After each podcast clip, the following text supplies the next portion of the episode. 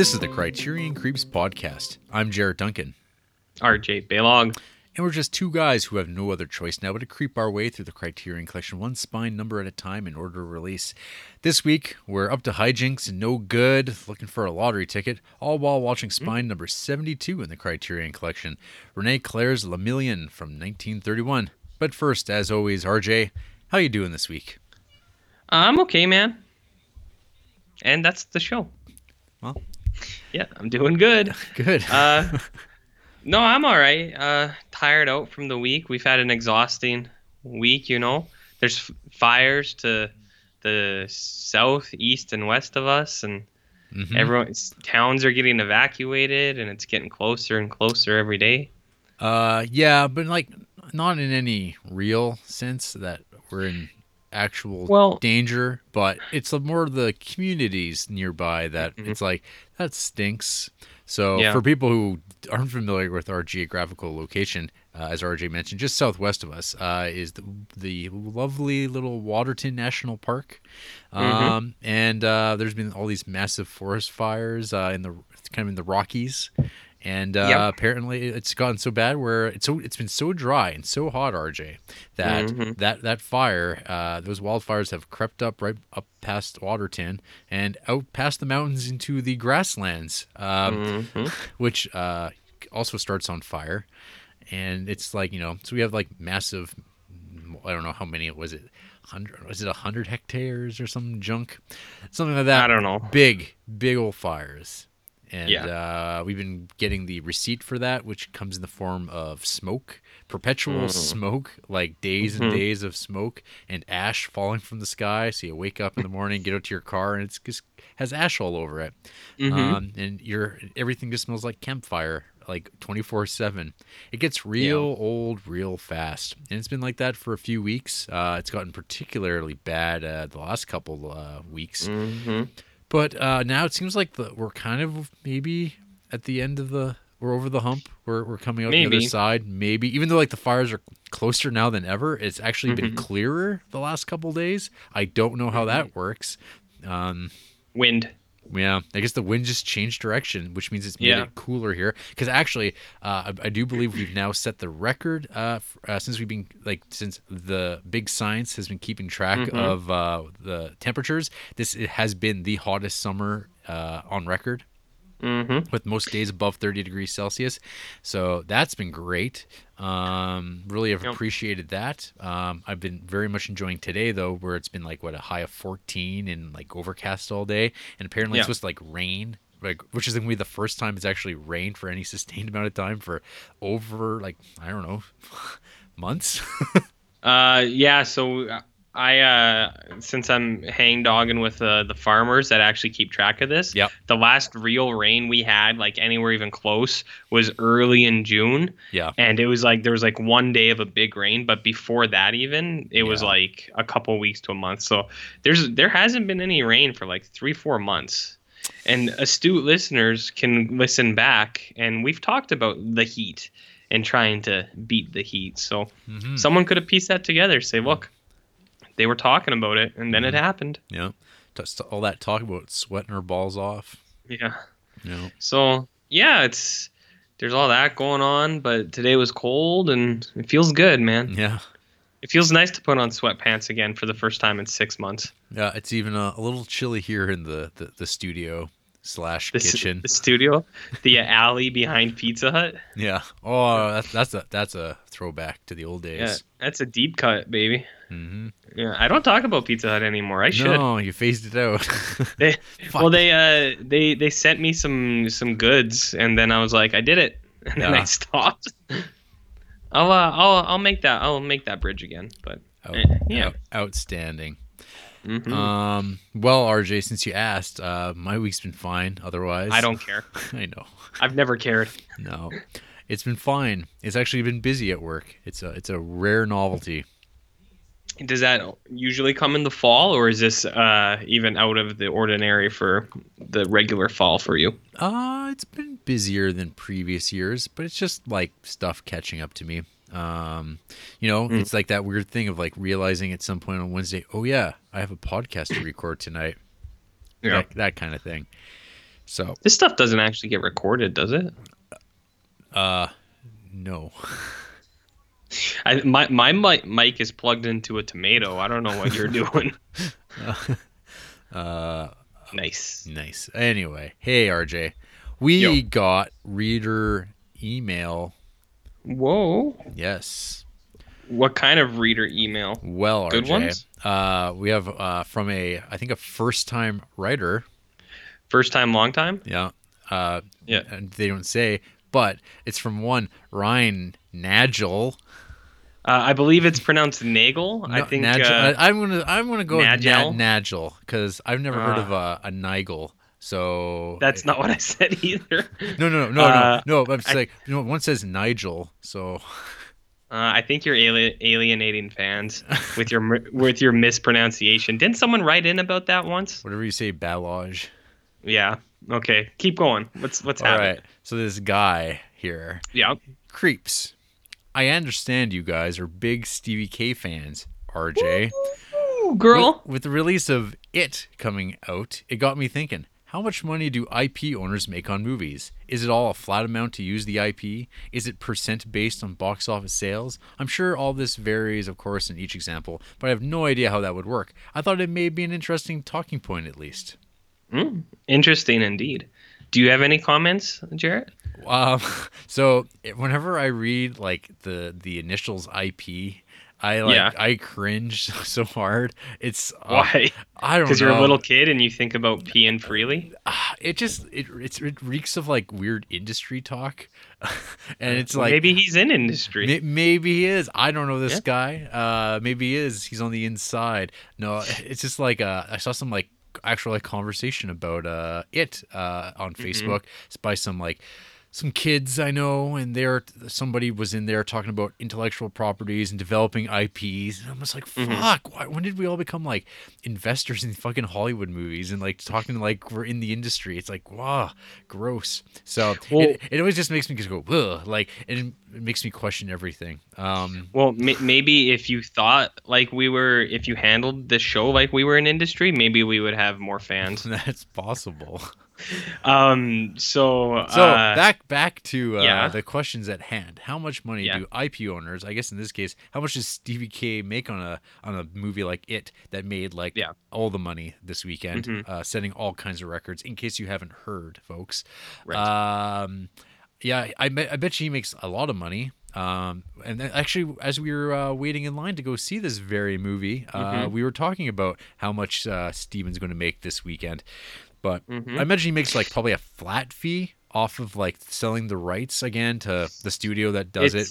And then he probably makes, I don't know if he makes points. It all depends on the contracts. I mean, everybody's trying to be Robert Downey Jr. these days. Mm-hmm. Did you happen to, well, I guess we'll be talking about it soon enough, but did you happen to see what the actual budget for it was? It wasn't that much. Like, I'm pretty sure it was pretty low, wasn't it? Like 50 million? Not even. It's like 35 million. But I mean, on the other hand, I'm thinking that they probably spent a lot of money on marketing. I feel like they might have probably spent like probably that much alone in marketing potentially. Yeah. Like so they definitely didn't spend because there's always that shorthand of like, well, they spend half. I'm like, well, I bet you they spent more than half on this. But and it's paid off.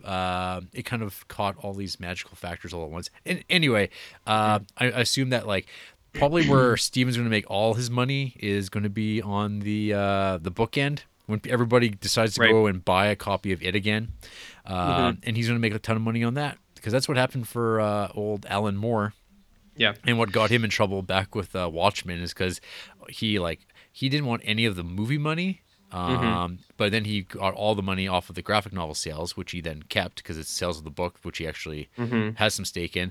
But then he didn't like claim it all properly tax wise. But that's because Alan Moore doesn't understand business, and I'm pretty sure Stephen King does, or he has people that are there to take care of his business because he's a valuable man. Yeah. So. I think the way I understand it is like when you're an author like that, when you first sell your book to like a publishing company, usually in the contract there's some kind of clause there like about like rights to the properties outside of the book itself. Like there might be a clause where it's like, if this is ever adapted into film or television or like whatever, like I think some, because I have heard stories about like independent writers who get like totally fucked on that because they like don't realize it's in the contract and they have bad agents and then they don't make a single cent out of like any movies or anything like that. But I mean, Big Steve's been doing this for a long fucking time, like almost 40 years. And it came out like he was already a really well-established popular author. So I imagine at the time that it came out, like as a book, whatever deal he struck with them was he probably had a pretty good chunk of whatever future profits could be had from it. Like whether it's like product, like merchandise or any kind of adaptation. I would imagine he probably had a pretty good bit. Like, I don't know what that would even be. Like, say the author, maybe he would get like, let's just say like 5%. Like say a movie company, like not like, that much, but yeah, I get kind of what you mean. Yeah.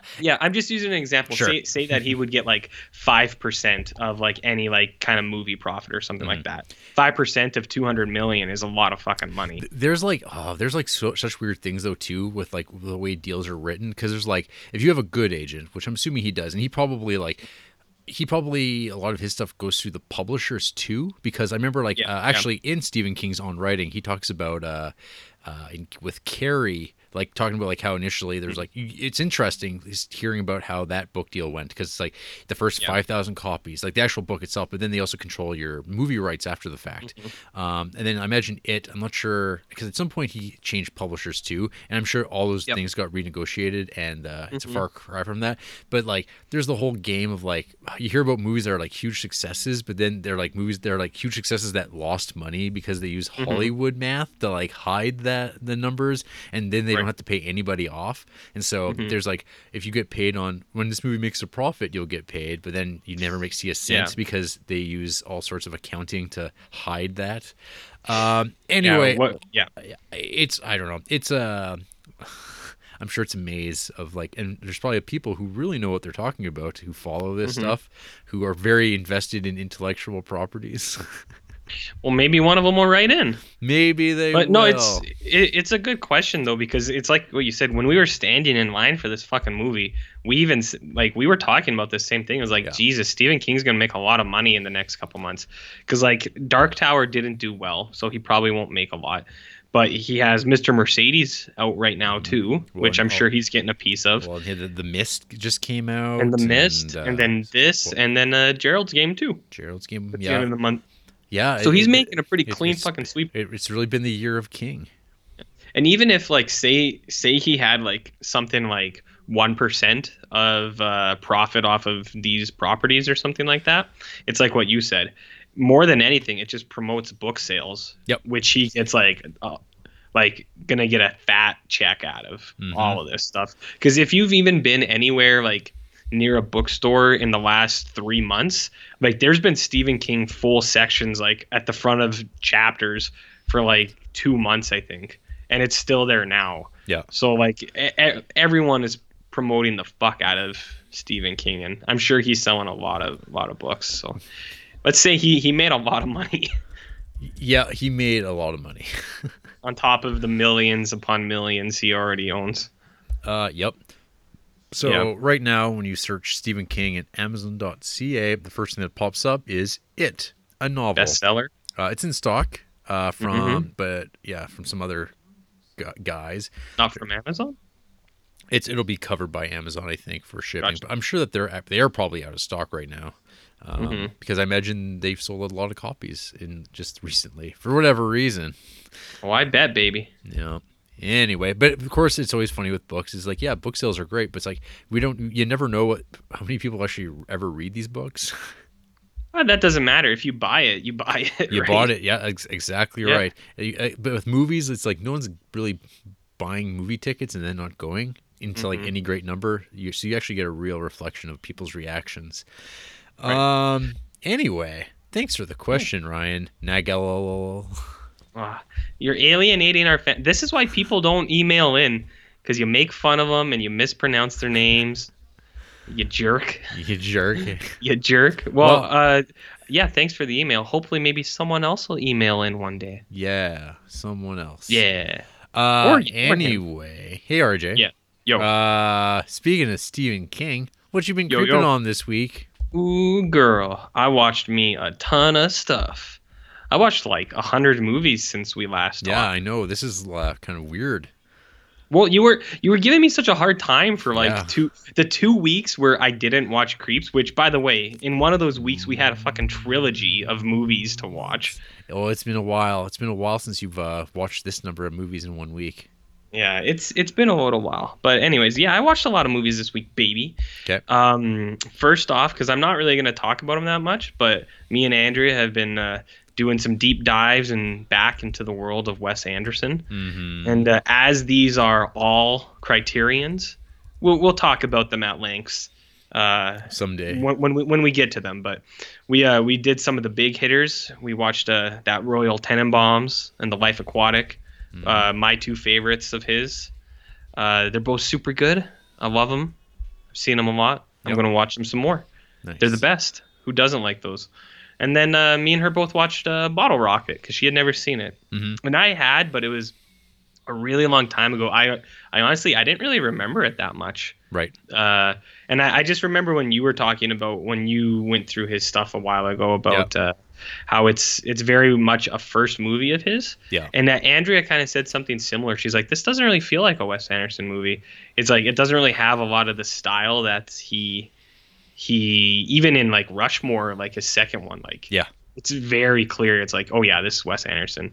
Like he kind of does, but he's not as expressive with it, I guess, as he becomes. But yeah, the formalism hasn't kicked in at all in Bottle Rocket. Yeah. Like there's like bits and drabs of it, but it's also because he's limited by inexperience and like just not having the resources to pull off what he wanted exactly, because like every movie he gets closer and closer to what he wants. And I think even like Royal Tenenbaums is like quite a like jump, and then like Life Aquatic, he's like almost like got it completely figured out. Yeah, yeah, exactly. So yeah, man, I love Wes Anderson. Everybody does, especially Criterion, because I think he's probably the only exclusive director who was like everything he's ever made is just in there. Yeah, there might be like, I don't know. Is there anyone who comes close to that? Maybe some weird French guy that's in like the Eclipse series or something. No, I mean, well, there's like guys that like there's like only Criterion has put their stuff out. But I think, yeah, other than Grand Budapest Hotel, I think everything. I mean, that's just a matter of time. But everything, it will. Everything is. Yeah, no, he is. I'm pretty sure. And contemporary, too. Like, yeah, he's unique. And I'm sure that adds to people who, like, they have to tell you how much they hate Wes Anderson. Yeah, but those people stink. Those are the same people who hate Stephen King and Christopher Nolan. They hate him because they ain't him. They're like, you know what I mean? They're like one another. They're not the same people, though. They're like one another. Yeah. So, yeah, I watch those and they're great. Everyone thinks so. Except for Bottle Rocket. That movie's just okay. Yeah, it's probably it's definitely his weakest movie, but it's not bad or anything like that either. So all good things. And then, so we followed that up. We watched a contemporary, as you put it, a modern comedy from this very year. Wow. This movie, I don't know if you know about this, but this movie made quite a splash. Oh, I heard. So me and Andrea watched The Big Sick, which is the retelling of Kumail Nanjiani, his like actual real life and how he met his wife Emily Gardner. All right, I thought it was Gordon. Doesn't matter. You're giving me shit about butchering people's last names. Holy. Yeah, well, fuck. You're not me, friend. So this movie got like a big splash because it's like kind of a biopic, I guess. It's like an exaggeration of how they actually met. And I'm familiar with, or it did really good too. I should say that. It was a low budget like movie, but it did pretty good. Your buddy Ray Romano was in it, so that's pretty big. My good close personal friend. your close personal friend Ray Romano. So I'm familiar with this story actually because me and my friend, we used to, when we were watching X-Files together a few years ago, like we watched the whole series at the same time. And who's this friend? A friend of mine. He is not from this city, but I would say his initials are the same as mine. He is also an RJ. Yeah. Yes. Friend of mine. Friend of the show. Maybe he'll email in one day, but I don't know if he listens. Mm-hmm. So we were both watching X-Files at the same time, and Kumail Nanjiani had a podcast. He doesn't do it anymore. He had a podcast called The X-Files Files, where he was going through every episode. And I really liked it. It was really good. And then he stopped doing it when the new episodes came out like a year or two ago, whenever they came out. And then he started doing other stuff, and he's in like a lot of movies now. And then, I don't know, the more that I see this guy. So I'll say one thing first. I thought this movie was really good. It's really like feels like a genuine, like earnest, like the people are really like earnest. Like it seems like the conversations they have is kind of what real people would talk like, and like the way their relationship goes. It's like that seems real, and like I appreciate that. And there's nothing that's like too over the top or anything like that. So I used to think this guy was really cool, and then my exposure to him grew a little bit, and he kind of strikes me as like not like an asshole, but he's kind of a dink. I think he's a very strong SJW in some rights, and like there's nothing wrong with that, but sometimes it's a little bit overbearing. Do you know what I mean? I don't know, RJ. Am I going to have to distance myself from your comments here in a second? Maybe. Here's a good example. You know Patton Oswalt? Everyone likes Patton Oswalt, right? Yep. Sure. Some people sure don't, but yeah, I like him. I like Patton Oswalt, but sometimes he can be a little much on the internet, where it's like, I agree with all the things he's saying. It's like, yeah, you're right. Like, these people shouldn't be persecuted. Or, yeah, you're right. That guy shouldn't die because he's, like, gay. I agree with everything that he's saying. Bold political stances. Yeah, that's a bold stance.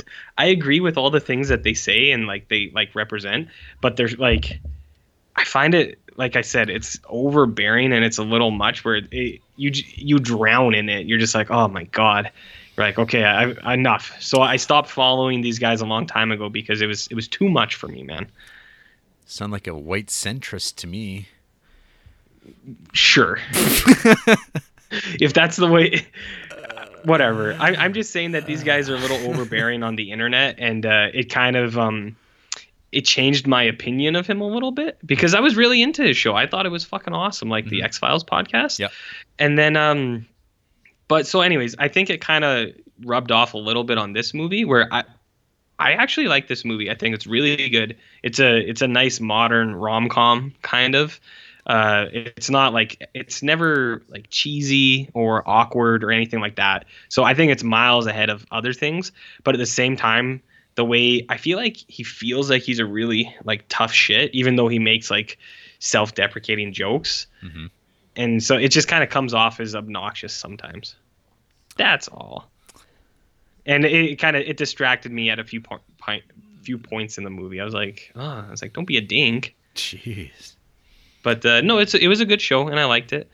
What does the Big Sick mean? Oh, so him and he was dating this girl who became his wife, and she went into a coma. And then when she was in a coma, that was when he like met her parents and stuff like that. And they were broken up. I mean, if the movie is accurate, like she actually did go in a coma and stuff like that all really happened. But the way the movie shows it is like they dated for a while, but because they're like because it was an interracial thing and like different backgrounds and religions, like his family wanted him to marry a girl from Pakistan, like an arranged marriage. So like he was always kind of like had that on the background, and she was just like, why? She was like, I don't really get it. Like, why do you have to marry a girl from Pakistan? And so, like, they kind of, like, they split up for that reason, but then she goes in a coma, and then he meets her dad, Ray Romano, and Holly Hunter, and then he hangs out with her parents for, like, half of the movie. And then when she comes out of the coma, he's, like, in love with her again, but she was in a coma. She's like, no, we're still broken up. So that's what the movie is about. That's why they call it The Big Sick. There you go. She was in a coma. So, no, it was a good show. I mean, if you like... like rom-coms or anything like that. I bet Chanel would like it, actually. Okay. Maybe. Okay. Yeah. So my new gimmick, RJ, is I'm going to ask you, why is this movie called what this is? Okay, yeah, I'm down with that. RJ, why is Bottle Rocket called Bottle Rocket?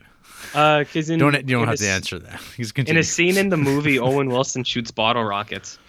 Actually, I just remembered something else funny. So in that X-Files show, there was one host that I never really liked. And then a couple years later, it came out that he was like an editor on a big internet website. And a couple years later, it came out that he was kind of a piece of shit. And the co-host was your buddy, Devin Faraci. Oh, you see he's in the news today? Yeah, that's why I brought it up. Because it was like he got hired back on. So if anyone's not familiar... Secretly. This Devin Faraci guy was like the editor of some website. And apparently... Movies, death. And yeah, birth, movies, death. Whatever the fuck it was before it became that. Yeah, he's been around for a while. Yeah, so apparently when he wasn't on the internet, he was like really aggressive with... I think, Devin Faraci's on Skype and he's like, no, you can't say what you're going to say. Oh, well, maybe he was beating up the ladies and that's why I caught him. I don't think he beat them up. I think he was just like really sexually aggressive to like strangers basically. And everyone was like, oh, this isn't good. And, weird. That's so weird. Why would people think that way? So yeah, exactly. So that guy was on that podcast a lot, and I remember because I remember when it came out that he was a bad dude. I was like, because one day he had a tweet about like killing a dog or something, and I was like, what is this piece of shit? I think I sent it to you. I was like, this guy's a fucking asshole. Yeah. And then he got fired from his job, and I was like, nice. He stepped away. He wasn't. Yeah. He was never fired. He decided I would be a distraction or something like that. I don't even remember the details of it. But he's back in the news because apparently they try to slip him in there into the Fantastic Fest stuff, and a programmer there stepped down to make a statement. Yep. Old Ed Skrein style, some might say, and so Devin Faraci, he isn't. His name's back out there. Well, you heard it here first, folks. That guy's a piece of shit. Yeah. Oh, no. So I think, like, I don't know. You'd have to, like, really think about, like, what his worst offense could be. I think there was one time when he called, like, Gamergate people, they're worse than ISIS. And it's like that's spoken by somebody who, like, doesn't know anything about what ISIS was up to. What ISIS. And, like, it's just, like, absurd. Like, it's like he's so dumb. He's the sort of guy. I remember, like... He wrote some article about like things like what does Thanos mean in the Infinity War? Like a think piece about Marvel movies, and it's just like this guy's just like the shits. And like I think it even goes back to like because him like he wrote this rip piece on a Batman versus Superman, and it's just like the worst hack writing. It's just like he talks about that, but then he turns around and talks about how great Marvel movies are. I remember always that. It's like, and I mean, I definitely would think the comparing things to ISIS and like sexually assaulting women allegedly or whatever is probably worse than all these things. But he's just like crap. He's a dumb internet dude that's just online and he hangs around continuously.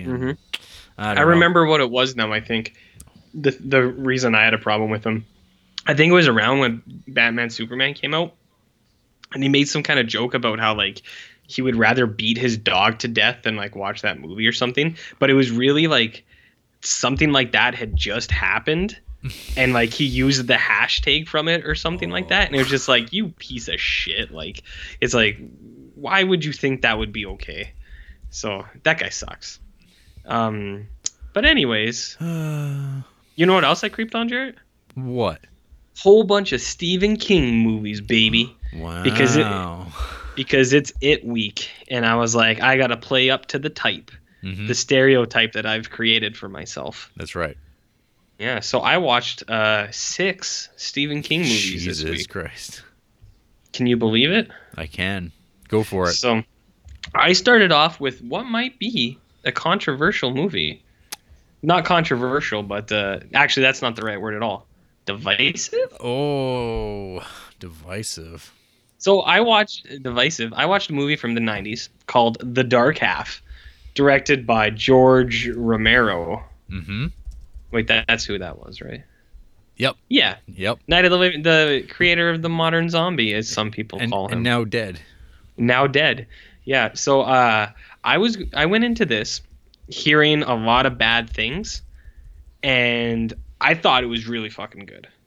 Not super good. Like, I mean, it's not amazing, but I actually really enjoyed it. So The Dark Half is about like this guy who, when he's like 8 years old or something, he has seizures, and then the doctors go into his brain, and there's like an eyeball in there and like a tooth, and they're like, oh my God, it was a conjoined twin.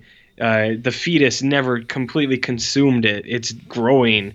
And it's like, oh, and they remove it. And then like 30 years later, the guy is a author of like horror books or something, because that's all Stephen King knows how to write is other authors and things like that. Like Secret Window? Yeah, like Secret Window. And the main character in It, when he grows up, he writes horror books. Misery? Misery. 1408. The Shining. No, wait, that doesn't have a horror author in it. He's an author.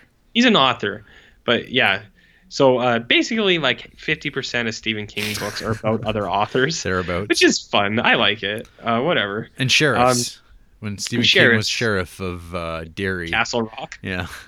Yeah, so what was I going to say? Oh, yeah, hey, fuck, we forgot. There's like the Castle Rock TV show coming too. Yeah, the J.J. Abrams produced Castle Rock TV show. So, yeah, the year of Stephen King.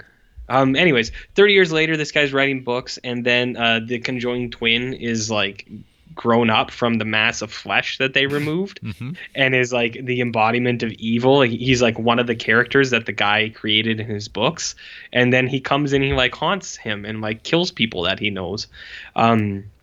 So I have heard nothing but bad things, and I'm going to tell you why I actually like this movie. Okay. Because this is like, as we just discussed, these are a lot of like the Stephen King uses a lot of the same ideas, like about writers and stuff like that. And he really likes this thing about like inner demons, which I think can be related back to your buddy David Lynch with his doppelgangers.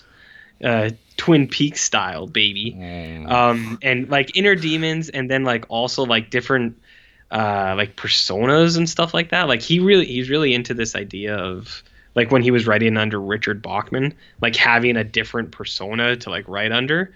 And I think that's like why he did, like that's obviously why he did this, but I kind of like this movie because I feel like he's kind of like just saying a lot of the stuff that he was thinking. Like it's like wish fulfillment almost, because it's like, what if one of my characters came to life and killed all my old editors and like reviewers and people that I just didn't like? He's like, wouldn't that be fun? And you're like, yeah, I guess. It's like temptation, man. And he does this thing about like how writing is like a pain for him. And I think he's relating it back to like when he was addicted, because I think he wrote this book when he was probably on coke or the booze or something like that. But I don't know. I thought this movie actually had some really cool stuff, though. Like some of the bird scenes, I think, are really cool. Not all of them. There's one that's a little CGI-y, but the bird scenes are cool. And there's a couple good practical effects. Like at the end, some guy's body gets ripped apart, and I thought that was neat. I've heard people describe it as slow, and it is. But I liked it, man. I think it's a pretty good, like.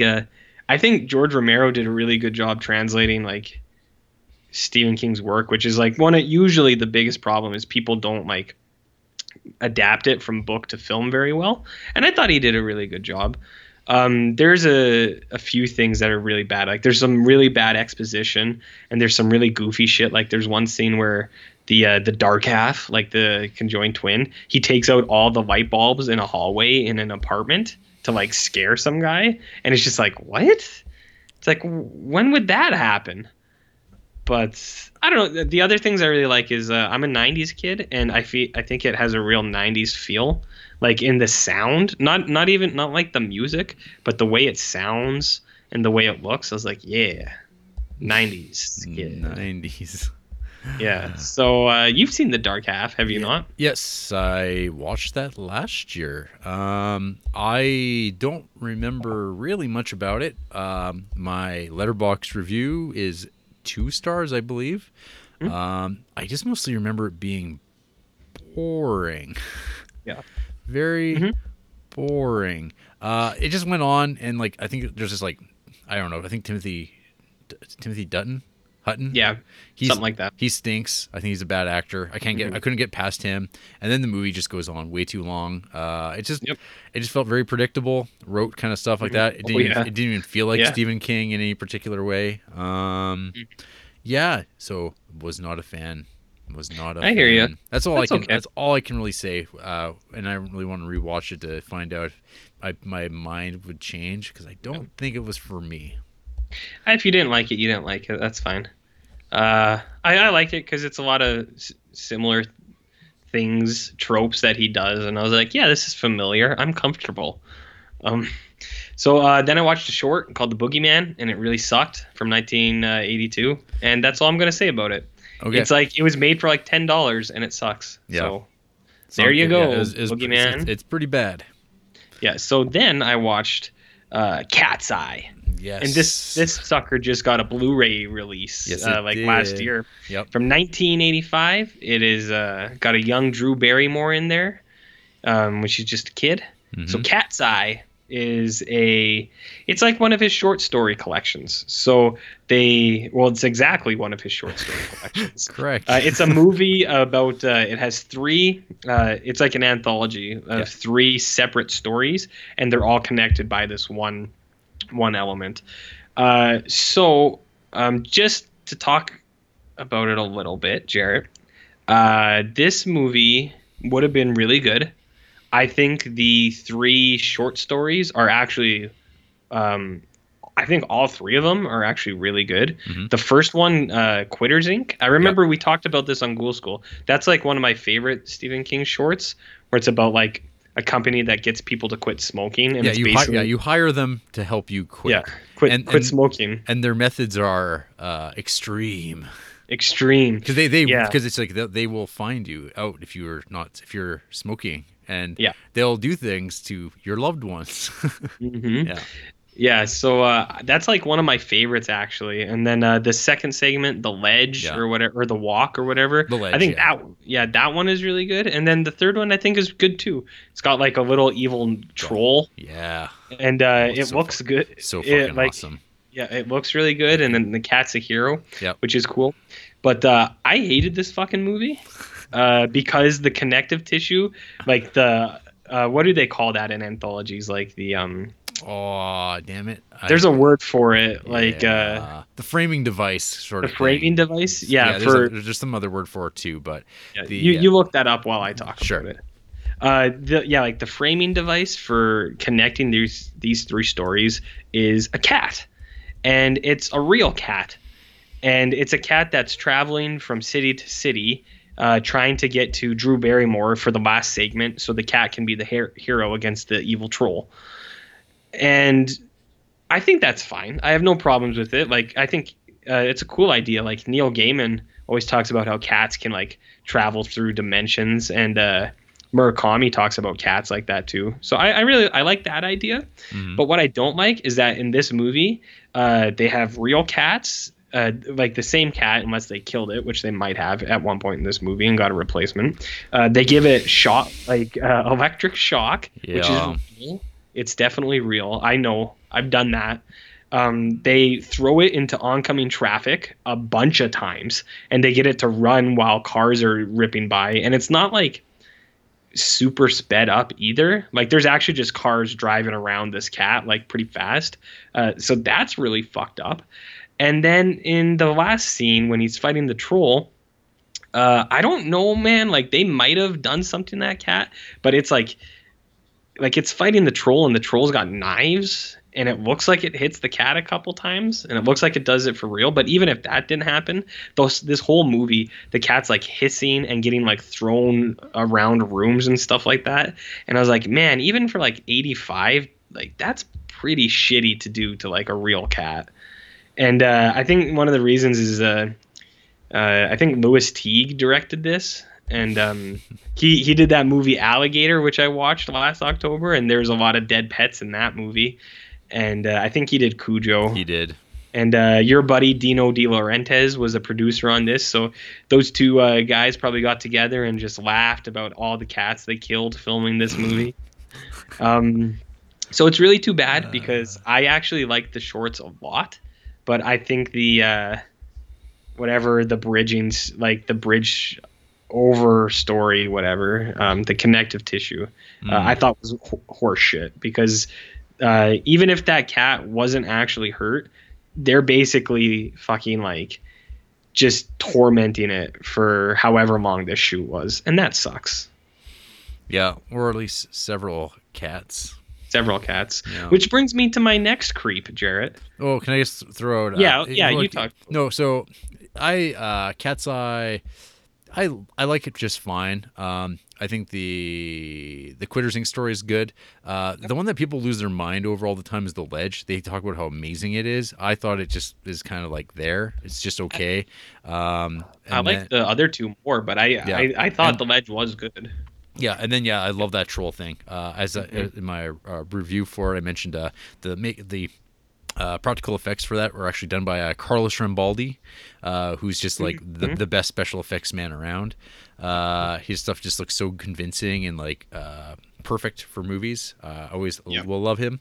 And then there was like I think the one thing with the cats was definitely the electroshock fencing thing with the cat. Yeah. Where you're like, what the fuck are they doing? Like, who thought this was a good idea? And it's like, no, RJ shouldn't watch this, which is, I think, something I would have mentioned to you. You did. You told me not to watch this, which is the same as the next creep I watched. Indeed. But I did anyways because it's like, I really like Stephen King, man, and I like these movies. Well, I think I like these movies. Yeah. I like the idea of them. But then stuff like that happens, and like, I know I've said this before, and it's like a broken record at this point, but stuff like that really bums me out, and it really takes me out of the movie. Right. Because it's like, I don't want to see a real cat getting fucking tortured for this piece of shit movie. Like, you know, which brings me to the next movie I watched from 1992. Your buddy Mick Garris's adaptation, screenplay written by Stephen King, Sleepwalkers. Yeah. So this fucking piece of shit movie starts off starring Shelley from Twin Peaks. Starring Madchin Ahmed. Yeah, Shelley from Twin Peaks. Yeah, there you go. Yeah, starring her, and then the guy who was the angel in the TV show Charmed, the show with the witches. You guys all remember that, eh? No, RJ, we don't. Hey, actually, you know what? This was the only one I watched that actually had a cameo with Stephen King in it, and a bunch of other dudes. Isn't like Toby Hooper in this? Toby Hooper, thing? Clive Barker, and I think John Landis all showed up in this movie. What a movie! Yeah, what a movie! So this movie is about shapeshifter, incest. Like Egyptian. It's about it's about incest. Yeah. So it's about cat people basically. They're shapeshifters and they go town to town being cat people. A mother and a son who have an intimate bond. They bond. Yeah, for like I think a couple times in this movie. Yeah, in rubber suits. That a lot. Yeah, in rubber cat suits, which is kind of gross. This fucking movie has the balls to show like 40 dead cats right in the first scene, and you're just like, ugh, because some of them look real, Jarrett. Some of them look real. Don't know if they are. The reason I think that is because in the last scene, so the cats are like. Again, they're supposed to be the protectors of cat people. So, like, the cat people have to move towns all the time because whenever they stay there, like 40 cats are just outside their house. And the reason I think there's maybe, like, at least one or two real dead cats in that opening scene is because in the last sequence of this movie where the cat mom fights all of the other cats, she's fucking tossing these cats left and right, like, real cats. If not her, someone was, like, out of camera and had a cat in their hands and was just like, ugh, like just like threw the cat on her or something like that. That's fun. That's all in good fun, RJ.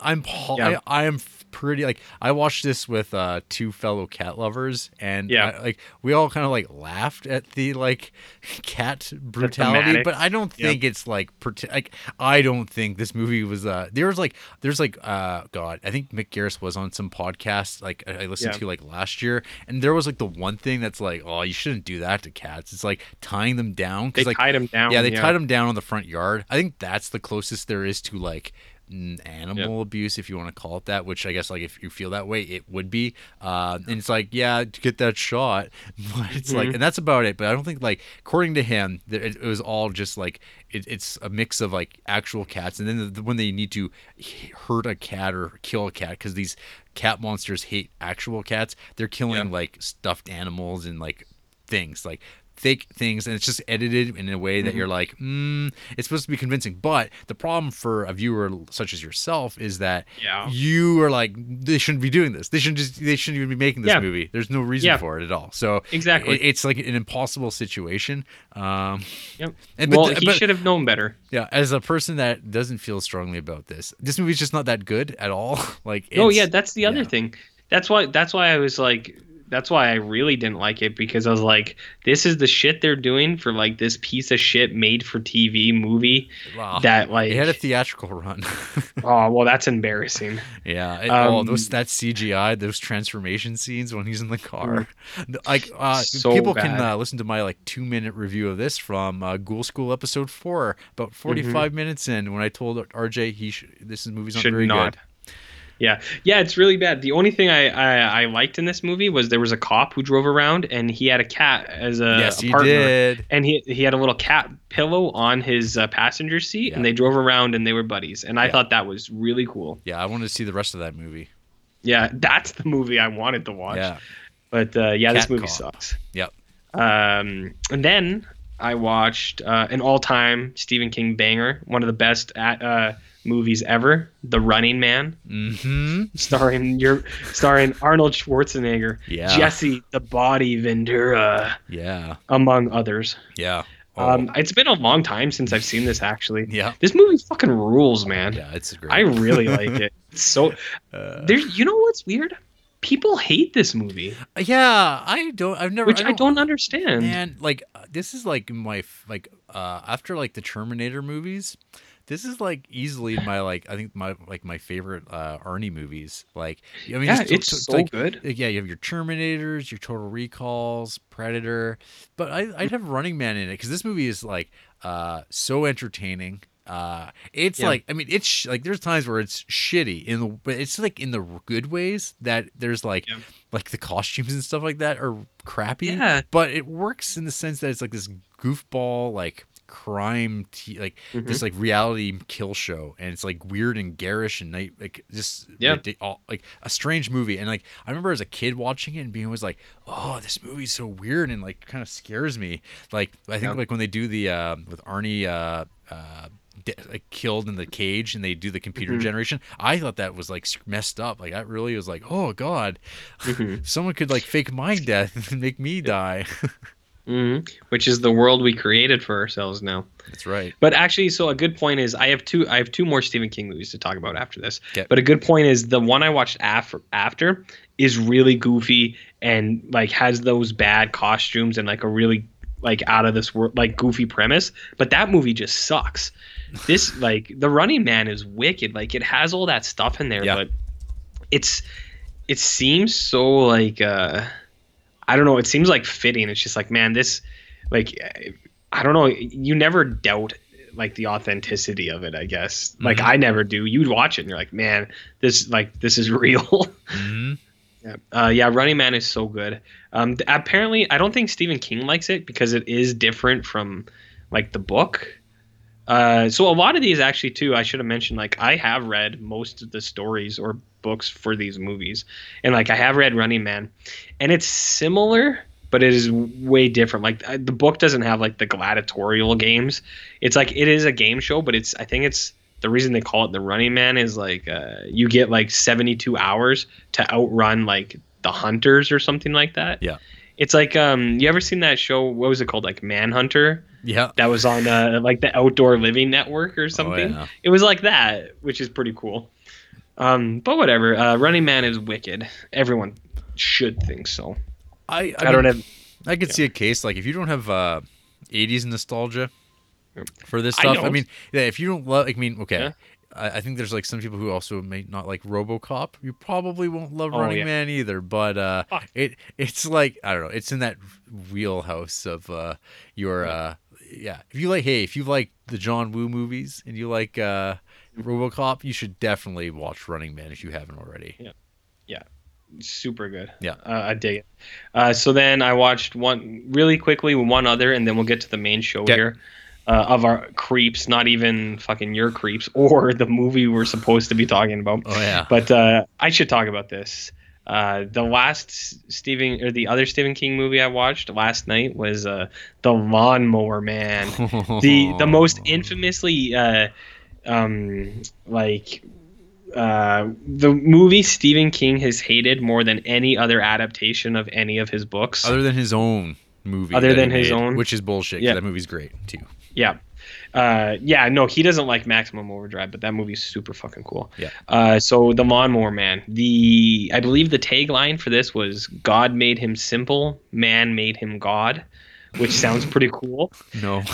But it is not cool. So the premise of this movie. Okay, I just want to get my feelings on this movie very quick. So this movie, you were like 2 years old when this movie came out. You like what, 4, 2, something like that? Wait, what year did I don't two? I was 2 years old when this came out. It was 92. Okay, so I remember when this movie came out, I was 9, and I remember like the trailers for this when they came on TV, and it was like Stephen King's But then like that, it was weird because it became like Stephen King's name disappeared off of it, and I was like, that's weird. Yeah. I thought that was a Stephen King movie because there's a whole issue about that.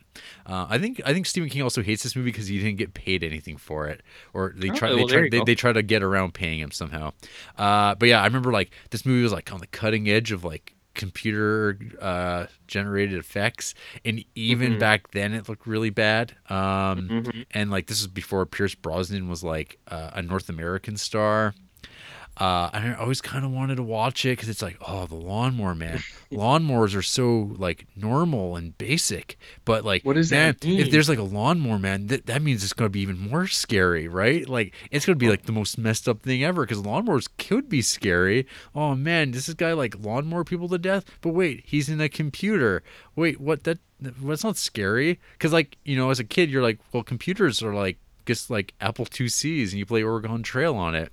And who cares? And there's this guy who mows lawns. I don't get it, RJ. So maybe you can tell me, because I have still never seen Lawnmower Man. You've never seen this? Okay. No, because I've only ever heard that this movie's really bad, and I don't give a fuck that Scream Factory put this out on like a $30 Blu-ray. Because I was just like, no, I know this movie's not good, and I know if I buy it, I will be the biggest sucker in the world. It is not. It's not worth your time, let alone your money. Yeah. The only way I would tell anyone to watch this is maybe if you had a big group of friends, and you wanted to make fun of something. But even then, you'd be like, "Oh, this movie sucks." So this movie is about a guy who mows lawns, and then 007 himself, Pierce Brosnan, is like, "Want to try my virtual reality?" And then he shows this like simpleton the computer, and he's also giving him what he calls neotropic drugs to expand his synapses and things like that, which anyways, like, I mean, I can forgive this movie for, like, I've talked about before how I hate that idea of like where it's like, what if you used 100% of your brain? Like, I hate that. It's so stupid and not true.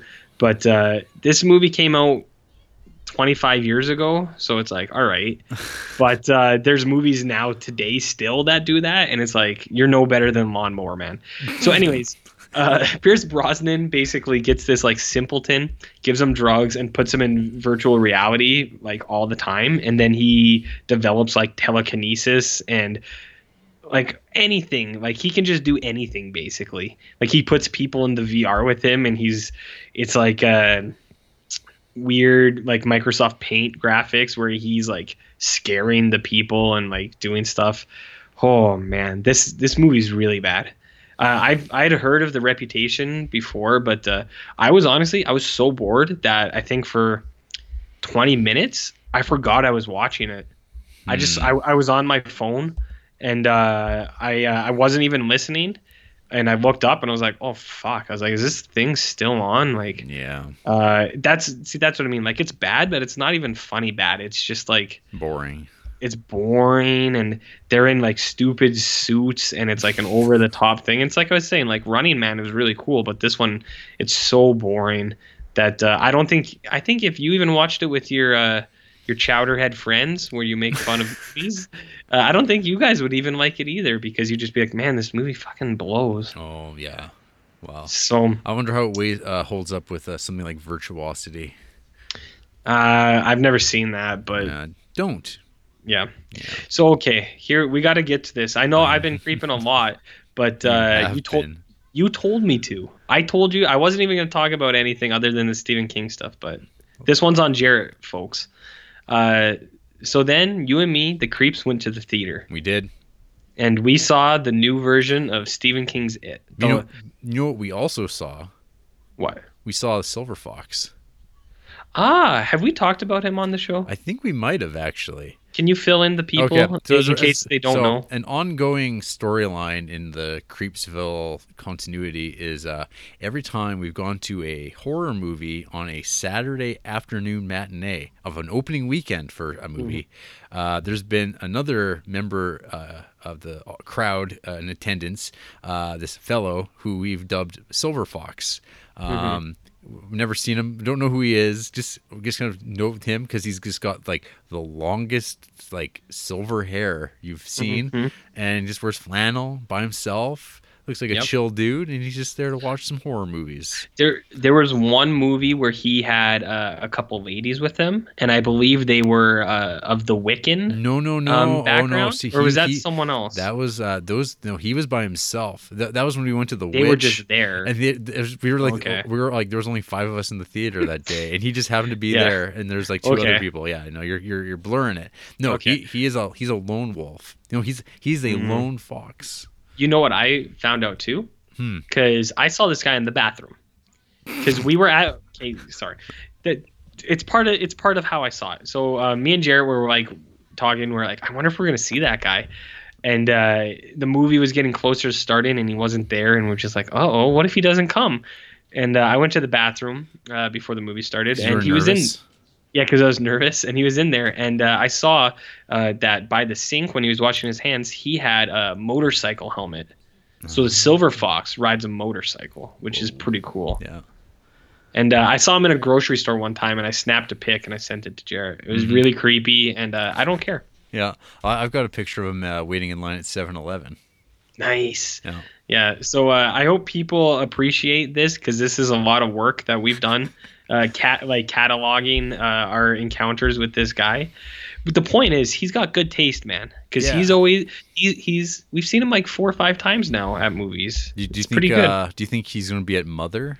Fuck yeah! At 1:50 on Saturday. Oh fuck yeah! No. For sure. We got to go to see if we get that movie. Oh, we do. I'm looking at it right now at 1:50 on Saturday. There you go. So It. Yeah, so the long talked about, I have talked about this movie a lot. So we finally went, we finally saw. As you discussed a little bit earlier, this movie made all of the money in the world. Yep. It biggest opening for a horror movie ever, like second best of the year. I think only second to like Guardians of the Galaxy or something like that. Yeah, which is nuts. It's got really good reviews, like ratings. It's at like an 80 or a 90% or something. Wow. It was at a 9. Maybe it came down. Let's see what I'll continue. So this is Jarrett mentioned earlier. It's kind of like this weird magical thing where there's nothing else released this in September almost. The movies that came out in the summer all kind of didn't do as well as they thought.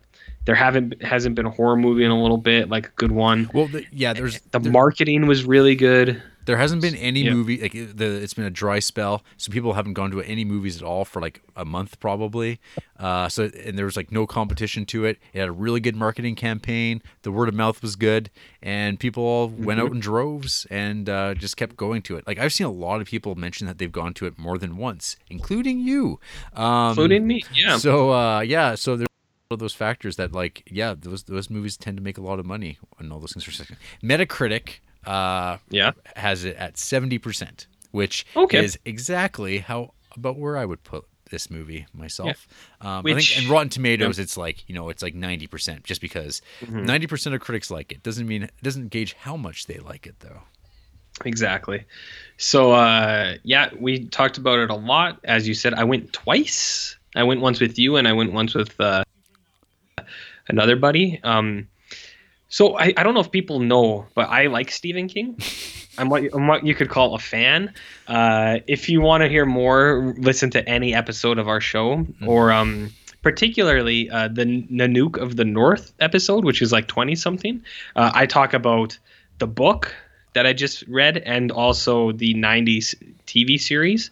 So those were fresh in my mind in that episode, if anyone cares. So anyways, we've been talking about this a lot. I was really excited for it. And I think they did a really great job. I think this movie, having seen it twice now, I think this movie is really fucking good. I think the most important thing is that it is not just a semi-faithful adaptation. I feel like they actually understand what Stephen King was actually trying to do in the book, which for me, the best parts of it were, I think for anyone actually, like if you read it, you'll take away that like the best parts of that book is like the kids and like them growing up and the adults, like them talking with each other. And it's like all of these people, how they interact with each other. And like for the kids, I guess it's like them growing up and they feel older than they are and they feel like outsiders and there's this like bond between them that like for kids, it's like one of those things where you have a friendship and it's like it's something you don't really need to talk about. It's just like a bond that is there. And I think this movie does that really well. Like the best parts of this movie is it's just the kids like just being kids, man. They're like playing with each other and they're hanging out and they're taking shots at each other. That I think that stuff is fucking great. I think Ben Hanscom, the fat kid, he is amazing. He broke my damn heart. I think that kid is awesome. And a lot of people will talk about a lot of people talk about Bill, Richie, and Bev as like being the best characters because they kind of stand out. But I think actually the best kid was Eddie, like the hypochondriac kid. That kid is a really good actor, man. He has some wicked scenes. But so anyways, back to the movie itself. I really liked it. I thought it was really good. The only thing I don't really like is I think I don't like some of the stylistic choices that like Andy Muschietti as a director does, where like for it's especially, and I've heard this, like I know you kind of said this and I heard someone else say the same thing, like another friend of mine, the only parts that like stand out for a lot of people are the actual scares, like the horror parts, because what he does a lot is like a lot of like sideways angles. And then when the scare comes at the screen, the camera's like really shaky back and forth. And there's in one of those trailers where he's like, like coming at the camera. They do that a lot. And then there's a lot of like CGI that doesn't really seem necessary. So this movie's actually like where it's weakest is some of the horror elements. And I don't really like that, but at the same time, like I get why they do it because it's like this big mainstream movie and they're trying to appeal to these like mass audiences. So I get it. But I think the only frustrating thing with that is there's a couple of the scares I think they do really well. One I really like is with Mike Hanlon, the kid who goes to the quality meat store, and it's like the hands come out of the door. And then when it opens, Pennywise is like in there with lambs and stuff. I think that one is really good. And then one I really like is with Ben when he's in the library. There's this really subtle thing where he's flipping through the book. And if you look in the background, the librarian is like kind of creeping on him. I think that's awesome. Like, I think that's one of the best parts. But there's other things that aren't great, like Stanley, the Jewish kid, he's afraid of this Jewish painting in his like dad's office, or like some kind of weird painting of a woman with a flute. And that becomes careful here, Mel Gibson. Yeah, I thought it was a Jewish painting because it's like in a rabbi's office, but I guess maybe it could just I should ease back a little bit. It could just be just a painting. But anyways, like that scare becomes like Conjuring 2, where like that was like just something they did in Conjuring 2, and then it's like all right, whatever. It's like a CGI thing that you like don't care about. But my point is, I really like this movie, man. I think it's really good. There's a lot of really cool subtle parts, like with the kids, like sometimes in the backgrounds, like when the kids are getting off their bikes, like one part a kid just falls over, and I think that's really funny. Yeah. Or like all the stuff with Ben, I think is great when he's walking away and his like headphones are dragging on the dirt, and he's in love with Beverly and it breaks your heart. Like I think all this stuff with the kids is great. I just don't like some of the horror things, but I like all the other stuff enough that the horror stuff doesn't bother me that much. And there you go. So what do you think, dude? Yeah, so I like this movie. I mean, people can go back through my reviews of contemporary cinema, and usually all the movies that people like, I'm like, yeah, it's about a 2.5 out of 5. And that's about how I feel about everything, be it John Wick or Star Wars Force Awakens. Marvel movies, they're all just there. I don't care about them whatsoever. Most of those movies though aren't horror, which is a genre I hold closer to my heart than a lot like fantasy, sci-fi, action, superhero movies. So I went into, I guess I went in with low expectations because I think that's the best. That's the best way to go into something, because when there's so much hype and like positive thing, you're just like, oh, if I let myself get into it and this just disappoints, because nothing's going to live up to what I would imagine it to be. And I often find that like what my expectations are and like what my personal aesthetics very rarely appear in like mainstream movies, because generally those choices wouldn't make this movie a success. So because I'm wrong, I guess, in the eyes of the public. But no, I thought this movie was good. Like it's very solid. Like, I mean, as far as like mainstream big Hollywood horror movies go, it's very good. I don't think it reinvents anything. I don't think it's scary, but the caveat there is most horror movies aren't scary. Once you like kind of leave the realm of like a handful of movies, movies aren't scary. Like they're just not. Like Texas Chainsaw Massacre, that movie's kind of freaky and weird. It is not. So I saw people complaining, or either they were talking about how good the jump scares were, or talking about how there's too many jump scares. I didn't think this movie had either like of those. Like they weren't even jump scares. They were just like, oh, that's happening now. And my problem, and actually it's funny that you bring the two examples you bring up with Ben and Mike's. Like their psychic attacks, I guess, from It. I found that they didn't do anything for me, and I think it's because like they're the earliest ones too, where and so I think I saw someone put it well in a review where they happen where you don't care about the characters yet for them to work.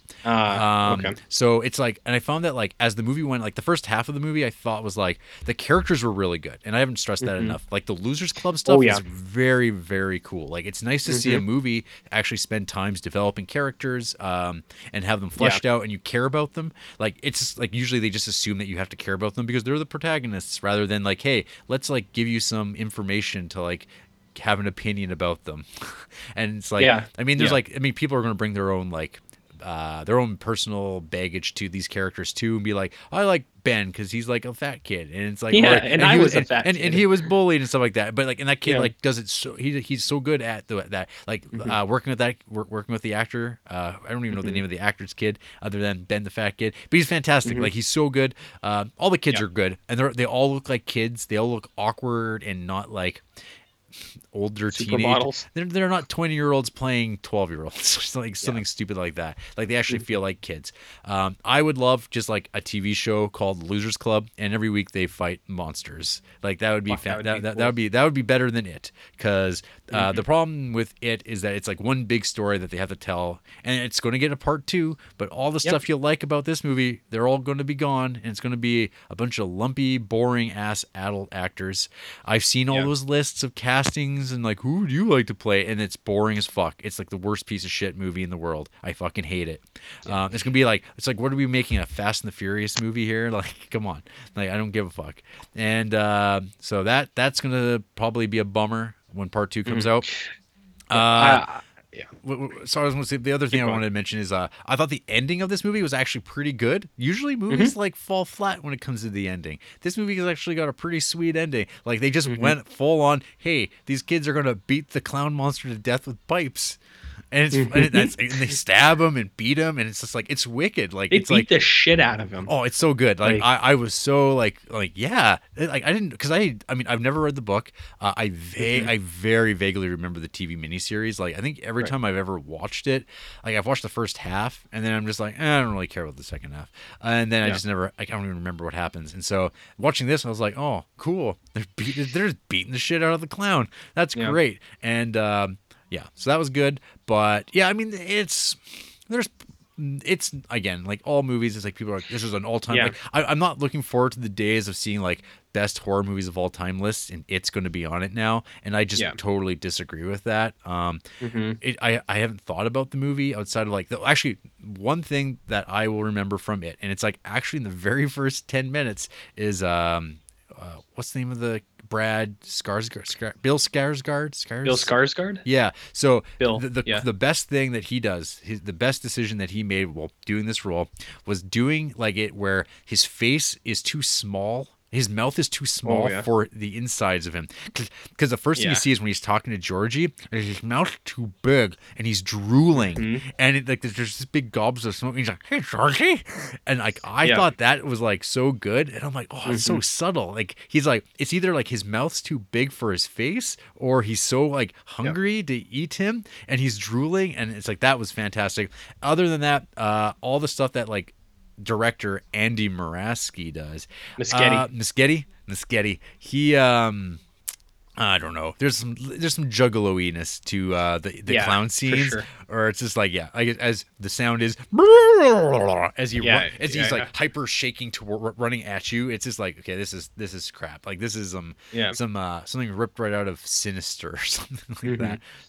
Yeah, no, that stuff's too much. But like, since you mentioned it too, like, I think Bill Skarsgård was actually really good when he's allowed to just be the character. Yes. Yep. When he's not jumping at the screen and being like, blah, blah, blah. I think that's good. One other scene that I really liked, and the second time I watched it, I noticed it more is when Eddie, like the hypochondriac kid, like breaks his arm and Pennywise is coming at him.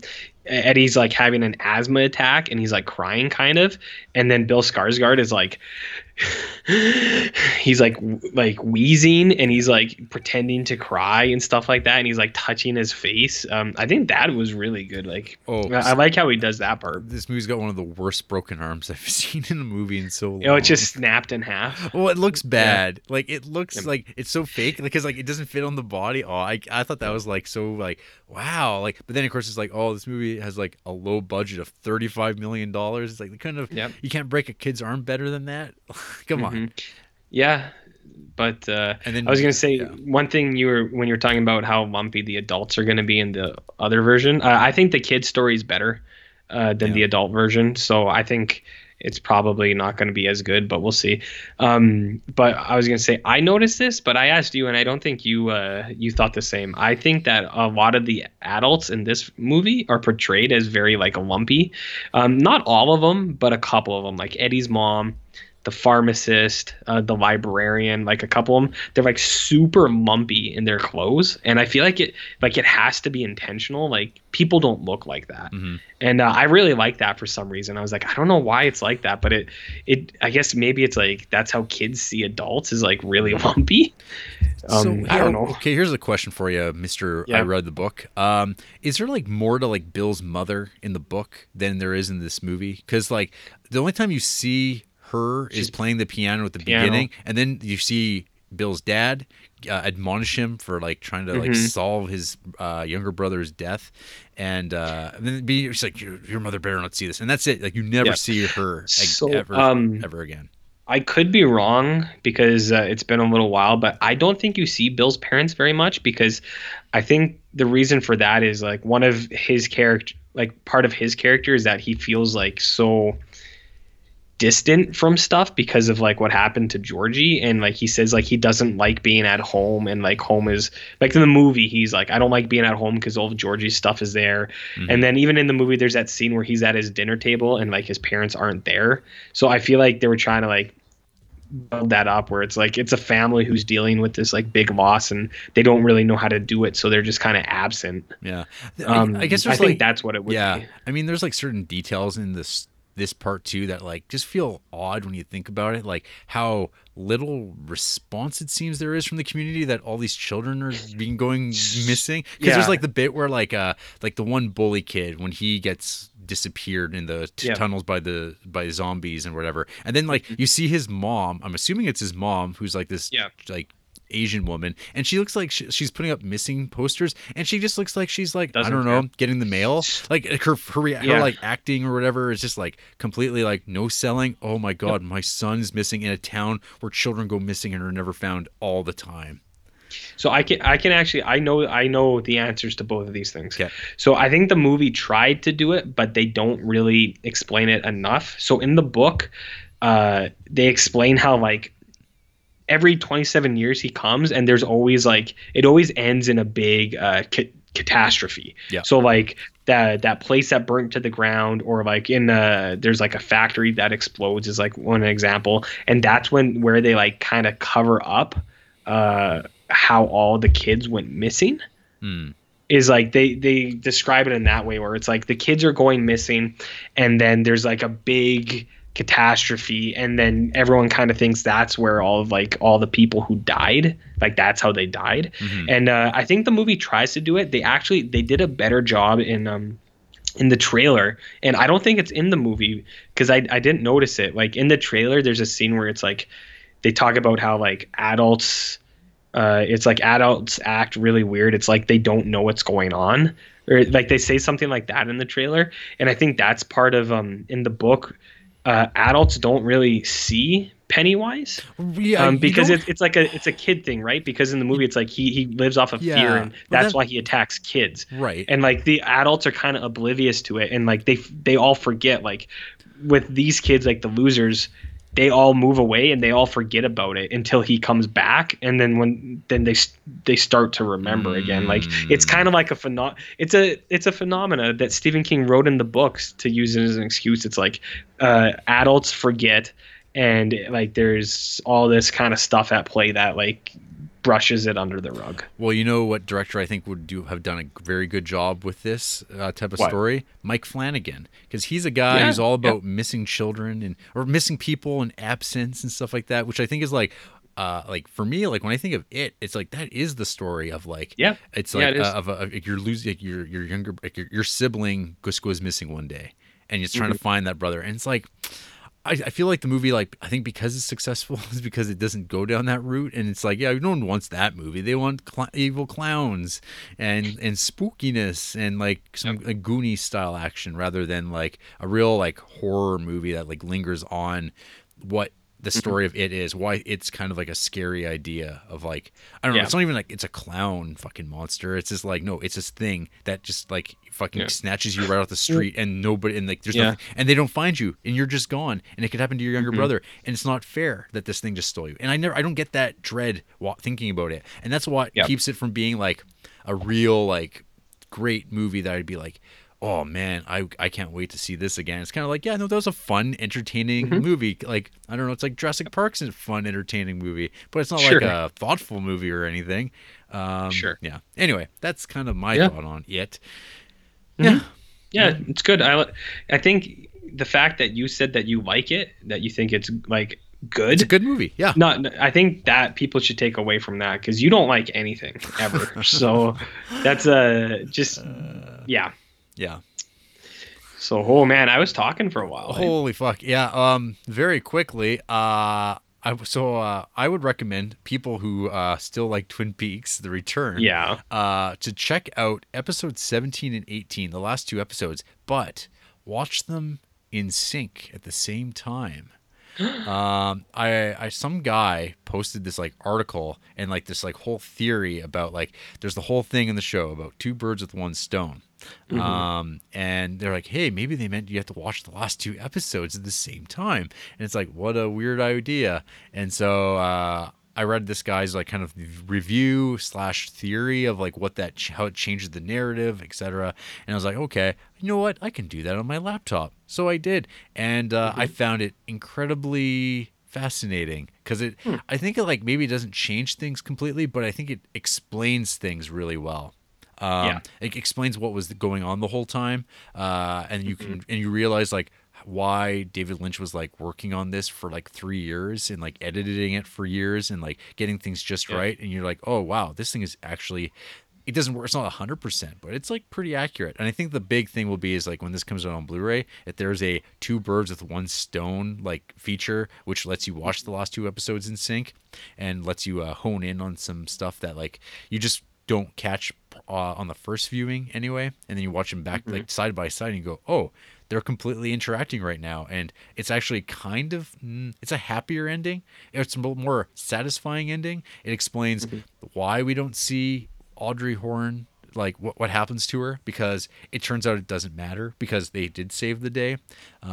But I don't know, at the same time, part of my mind's like, well, yeah, but David Lynch didn't edit it that way, and you could watch the show exactly how it's laid out, and it's like you get the ending you get, and it's really depressing. And he obviously wants that to be the real version and not this kind of gimmick thing, but it's interesting nonetheless. And it's like, huh. And like, I mean, I've been listening to some podcasts like where they actually did their review of it, and like there's stuff that they mentioned that I completely missed, and then there's stuff that they're talking about where I'm like, no, you guys got it wrong, it's this way. And it's just like, it's so fascinating to me how like tons of people can just like pull so much out of the show, and there's so much there, and you know, like everything was a decision, and it's like everything's intentional and also completely left to your own devices. And it just like it just continues on in its own life, and it's like at this point I think it's going to be my like best film of the year. Like there's like nothing that's going to come close to Twin Peaks, I don't think, in the remaining 4 months. But you know, come on, rest of movies coming out, please impress me more than this 18-hour thing. Annabelle 2? Yeah, Annabelle Creation, or was it what it's called? Yeah, nope. Yeah. Nice. So that's cool. That's a recommendation viewing thing I did. Nice. I watched. Are you familiar with the Safdie brothers, RJ? No, I'm not, but please explain to me. So Safdie brothers, were Ben and Josh. They are two mumblecore directors. You know, old mumblecore. They made they've been making short films and movies the last little while, and I had not watched any of them. But there's their new movie that's come out, or it's on the festival circuit right now, Good Time. It's been all the craze amongst the kids, and I've been seeing lots of people watching it, loving it, and I'm like, I don't even know anything about their stuff. But I've seen like one cartoonist I really like, Sammy Harcum. He did a movie poster for the one movie Daddy Long Legs, and I read the description of that, and I'm like, that sounds kind of neat. And so I checked that out, and that movie's fantastic. Maybe not fantastic. I'm being a little hyperbolic. It's really good. It's like a total breath of fresh air from like watching up all these like pinky violence, like 70s, 80s movies I've been watching. It's like it was from 2009, and it feels so much more live and relevant to like contemporary life. It's about this really like shitty dad who's a like film projectionist in New York City. He's got his kids with his custody deal with his ex-wife. He's got his kids for a couple weeks, and it's just this story of this guy juggling being a father very poorly while also trying to live the life that he wants to live. It's like shady as fuck. You read people's reviews, and people complain a lot about like how they find this guy just unlikable, like a real piece of shit. And I mean, that's totally up my alley. I mean, I'm okay with bad people. But yeah, I thought this movie was really cool. It's got some like nice touches of magic realism, and what else would I say? Yeah, there's like a point like where I read somebody's Letterboxd review when I was watching this, and it said something about a mosquito scene, and I was like, what the hell are they talking about? I'm almost like done this whole movie, and there's been not one scene like with a mosquito. And then there's a scene with a mosquito, and I was like, yeah, so what? But then later on, it's like, oh, That's some crazy stuff right there, and that mm-hmm. and that mm-hmm. and that RJ is what mm-hmm. elevates Daddy Long Legs to being a real highlight of my week. How interesting! Fascinating, I know. How interesting of a story for you to tell to us. Mm-hmm. Nice. Yes. And then I also watched another one of these Safdie brothers movies called The Pleasure of Being Robbed, which was okay. Ooh. It was very much beholden to like Robert Bresson movies, which will make sense maybe to you one day when you actually see a Robert Bresson movie in the Criterion Collection. It's got one of the fakest ass looking polar bears I've ever seen. Nice. Yeah. I like stuff like that. Yeah. And then I watched a couple more Burt Reynolds movies. Anything good? Hustle. Hustle was pretty good. It's a 70s like neo-noir with shaved, no mustache Burt Reynolds, which is the best Burt Reynolds, playing like a real like greasy piece of shit Los Angeles detective who's on this case mm-hmm. about this like dead 20-year-old girl who it is stressed in the film that her orifices were filled with semen when they found her dead, drowned body. Which orifices? All of them. Everyone, even her ears? I guess so. Damn. And I believe at one point it's even stressed to her father that it was an inordinate amount of semen.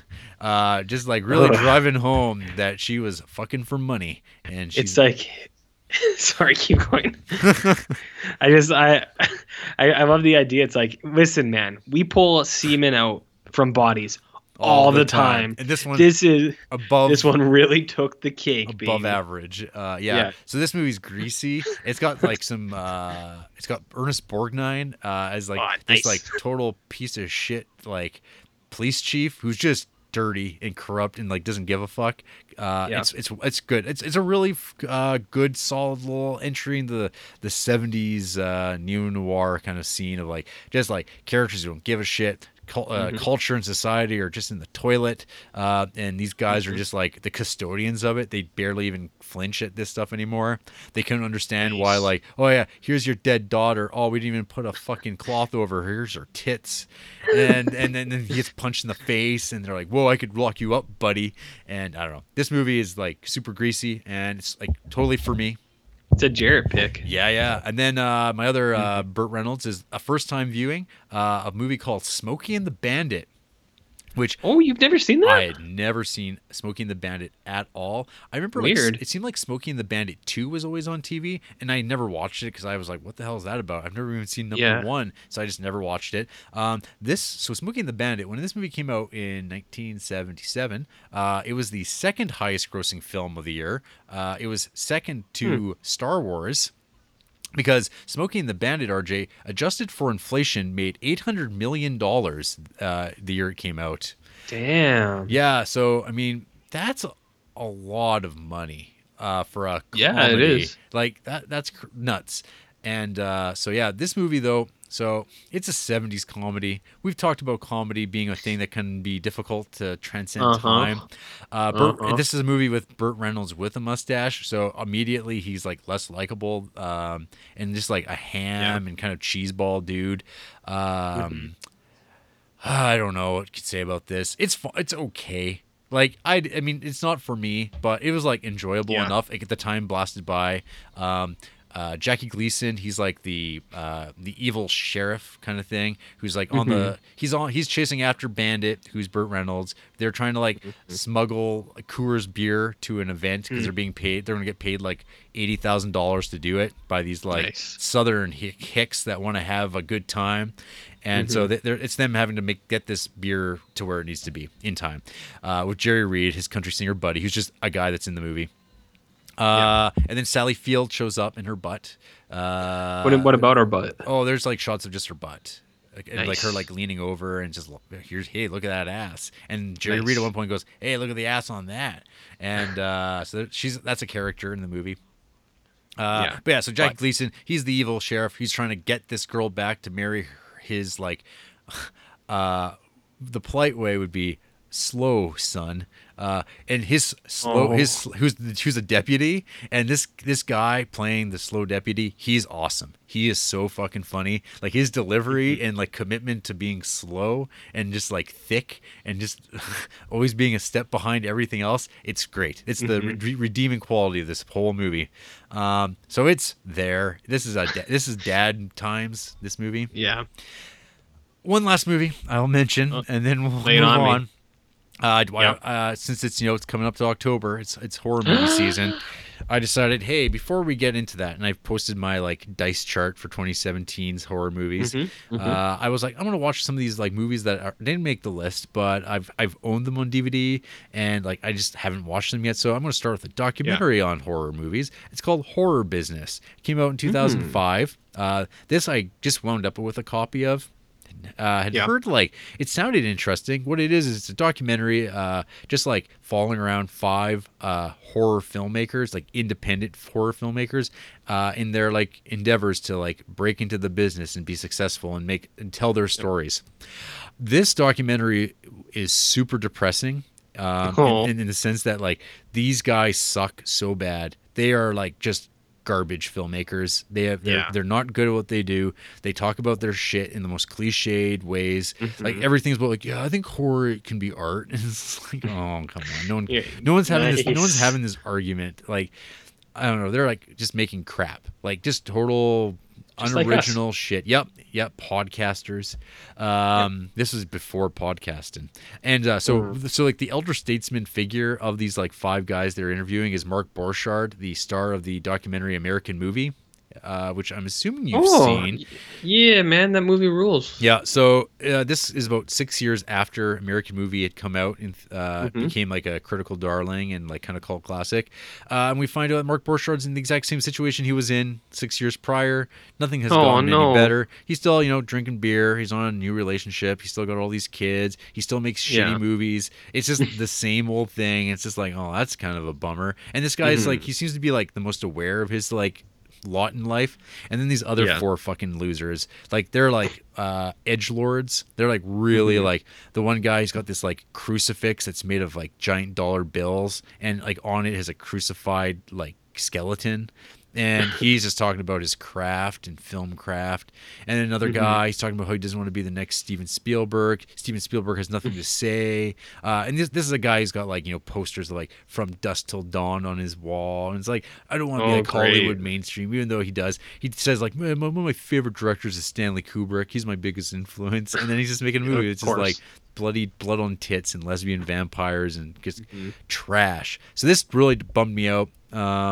And that's like a really bad feeling to have watching a documentary. It's supposed to be like, I don't know, maybe like you watch something to hope that you walk away with a good feeling in your heart. And you're like, yeah, I feel good about life today. Nope, Horror Business just drugged me right down.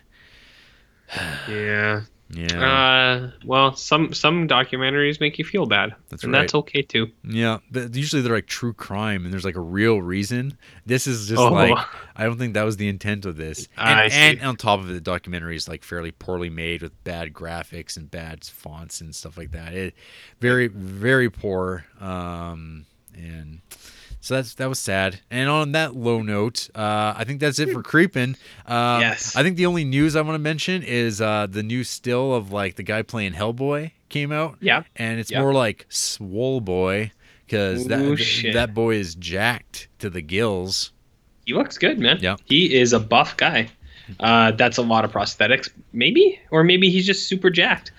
But yeah, it looks good. He's got like long hair, and his horns are kind of.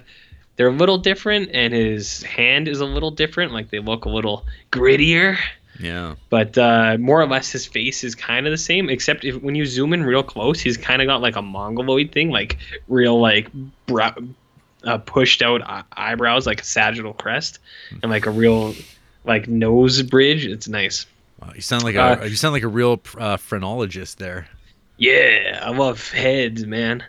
I was going to say, this isn't my news, but since you brought up Hellboy, you know how you said that stuff with Ed Skrin was fabricated? Yeah. And then they hired that actor, I think it's Daniel Day Kim from Lost. Yeah, they hired the Korean man to play a half-Japanese man. Is that not more racist? that instead of whitewashing, they hire a different like Asian, someone from a different Asian country to play a jet. Like, isn't that more racist? They're all the same. It also illustrates, like, wait, so actually hiring a white guy is actually more accurate to playing a half white, half Japanese guy than hiring a Korean guy. Like Korean guy to play it. But they all look the same to me. Am I right? Yeah. I also said I saw some headline about him saying like, "Oh, Ed Skrein is a great guy," and I'm like, I bet he is. Sure. You got a job out of it. Sure. God. Well, I thought of you when I saw that. But yeah, that picture looks swole, man. I'm excited. Yeah. You want to hear my news? Go for it. It's really funny. It'll be brief. This was a headline I read today. Not even John Landis wants his son Max to remake An American Werewolf in London. So no, people will... You know what? Maybe we should just leave it right there. Fine. What more can be said? Nothing more. We're coming for you, Max. Toby Hooper, George Romero, you're next, buddy. Oh, right. All right. Hey, nice. After the break, we're going to actually talk about a Criterion movie. What? What's that? Yeah, it's only been like an hour and fucking 35 minutes. It's great. Nice. Excellent. Okay, after the break, we'll be talking about that René Clair thing. Nice.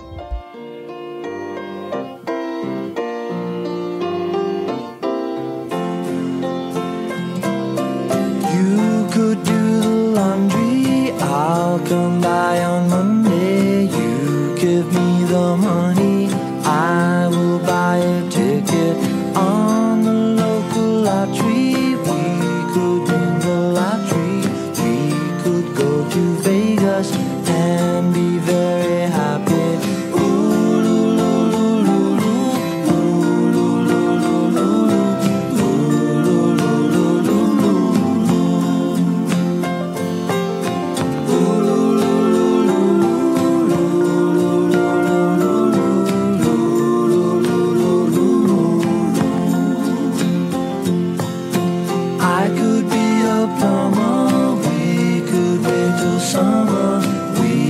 Save our money, have a fine vacation. We could buy a trailer.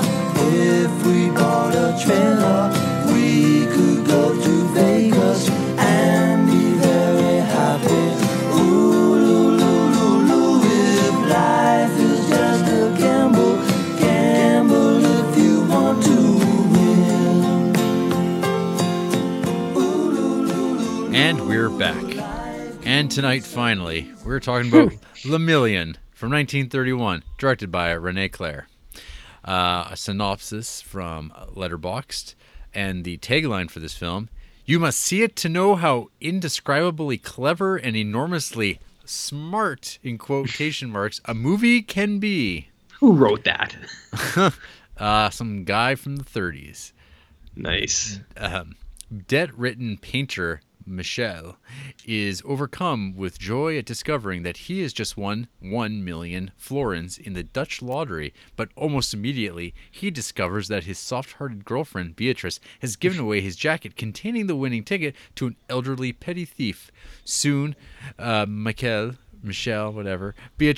and Michel's artistic rival Prosper are hurling through the streets of Paris on the trail of the missing jacket. So, this is a movie I knew nothing about going in. As mentioned last week, didn't know anything about it. I'm not even really familiar with René Clair as a director. He's got like a couple other movies in the Criterion Collection, like one called I Married a Witch, stuff like that.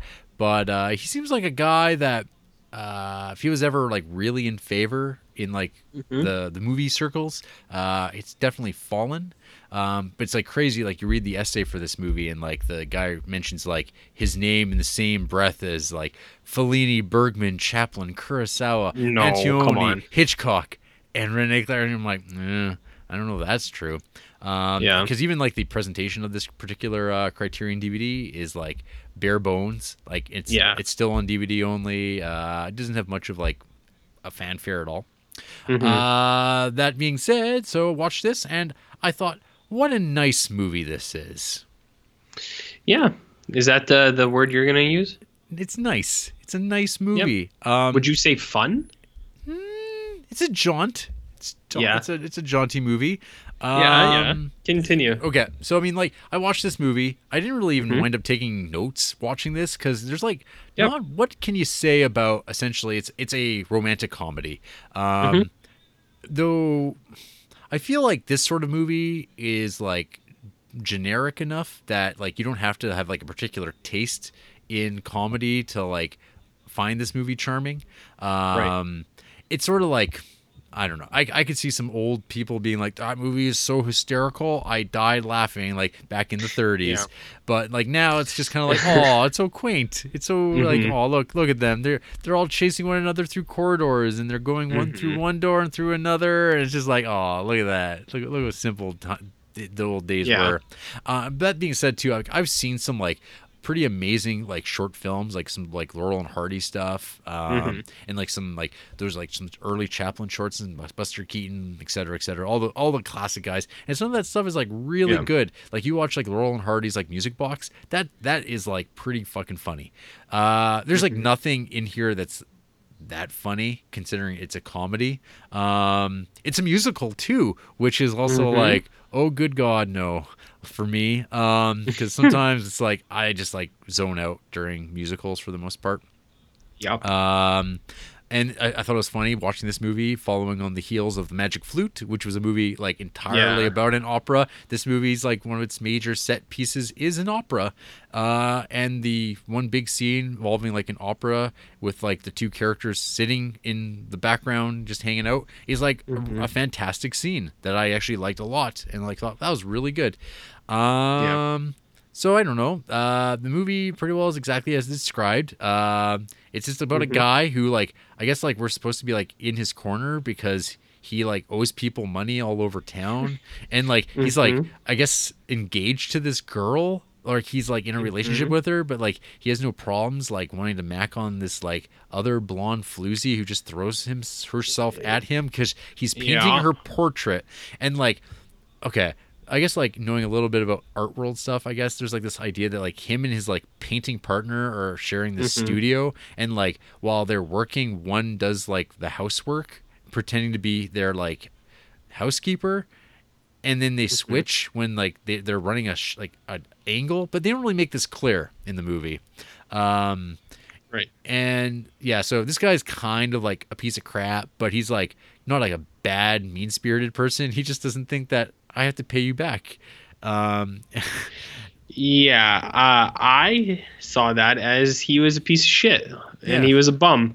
And he's like, you people and your penny pinching. It's like, nah, dude, you got to pay your bills, man. Yeah. You can't just be a vagabond going around not paying your bills. You got to pay your rent. He's hitting up all the floozies on the side. He's like, or the girl's like, who's that? He's like, oh, that was my fiance. Don't worry about her, babe. Like, never mind that. I know what you were saying, but like the whole time I was watching, I was like, this guy's not likable at all. He's like, he won't pay his bills, he sleeps around, and he's kind of a prick. And not in like the Walter White Breaking Bad way, where it's just like, it's like, ooh, he's a what's the fucking word for that again? You know what I mean? Well, when you root for the bad guy? Well, RJ, anti-hero. You might remember during our creep when I was talking about Daddy Longlegs in depth, and that great. I definitely remember that great Safdie film, and like how one of the common complaints with that movie is like how utterly detestable and unlikable the main character in that is, and like it works there because like this guy, like he goes all out, and like the movie is not sympathetic to his plights. Like he is just like a piece of shit, and you're like, there's like a squirm factor of like watching this guy be a bad person, and you're like, oh God, oh my God, he just drugged those children. Oh, fuck, why is he doing this? And like, and here he's like, oh, he's like not a, he's a kind of a lovable piece of shit, right? And it's kind of like, I don't know if it's like, I'm not really rooting for him. And I mean, the biggest, the big thing that like is weird about this movie is it tells you right in the first like 2 minutes that everything works out fine in the end. Yeah, it does. So what Jarrett's saying is like the way this movie starts is there's like this big barn dance basically in this like this house, and two guys look in the window, and they're like, "Okay." It opens up with this really cool like overhead shot of like a constructed Paris, and it's really nice looking. It reminded me of Caligari, like German expressionists or whatever that is. And Henry V. Yeah.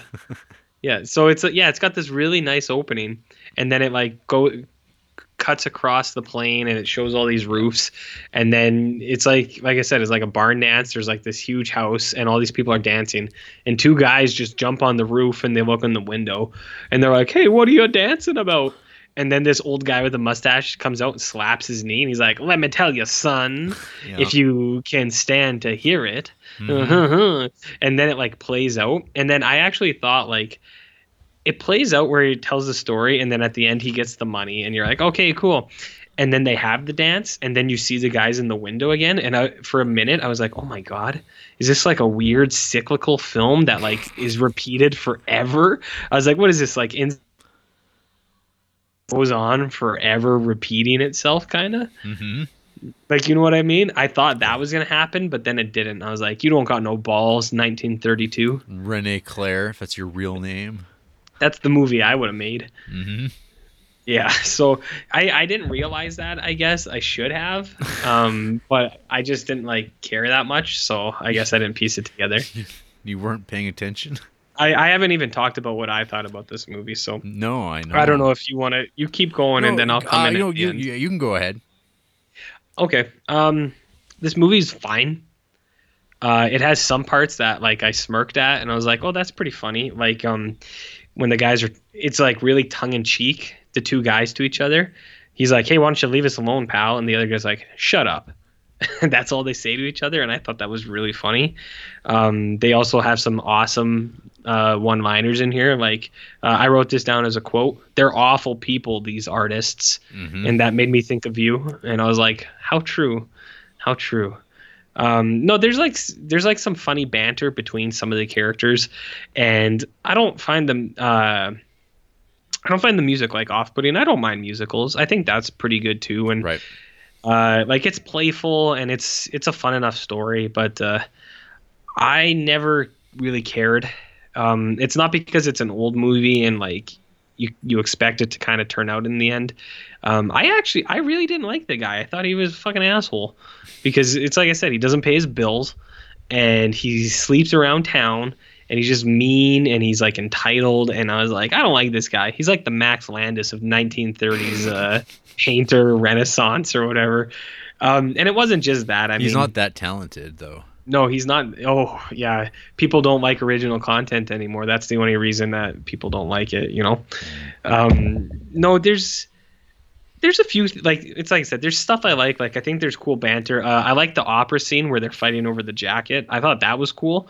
And I swear there's a scene where it cuts to people in a box at the opera, and one guy he's laughing, and then on his fingers is a mustache, and he presses it to his lips, and he sticks a mustache on his face.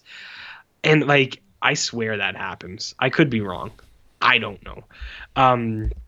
But there's nothing bad about this movie, and I don't think it's that it's old or dated, because that doesn't really bother me. We talked about that before. Just because a movie's old doesn't mean it's not good.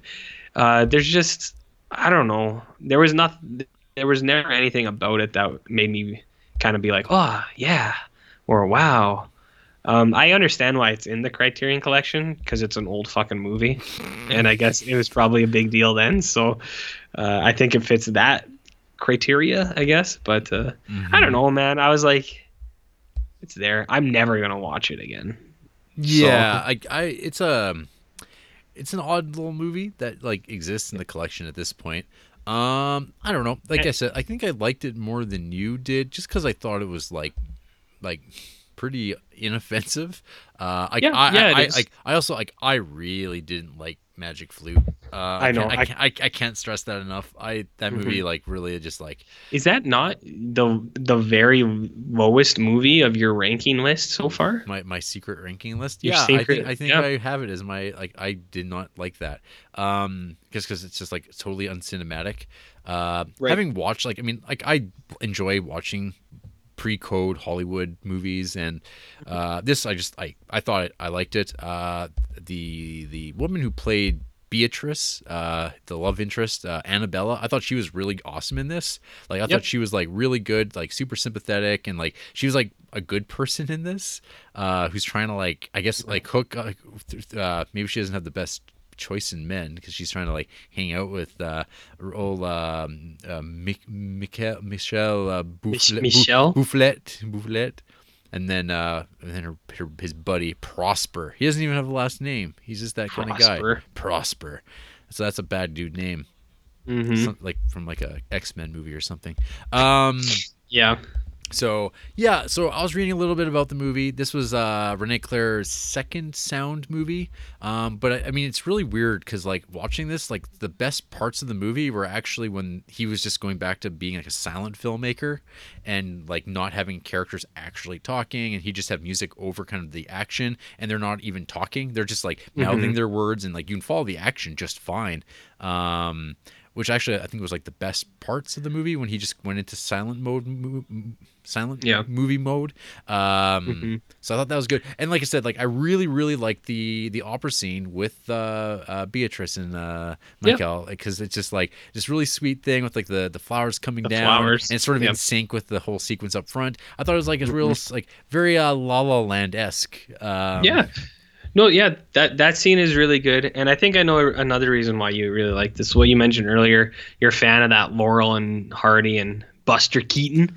I feel like there's some humor like that in this, where, as you said, guys running from this room to that room, and it's like, whoa, and their bow ties are spinning.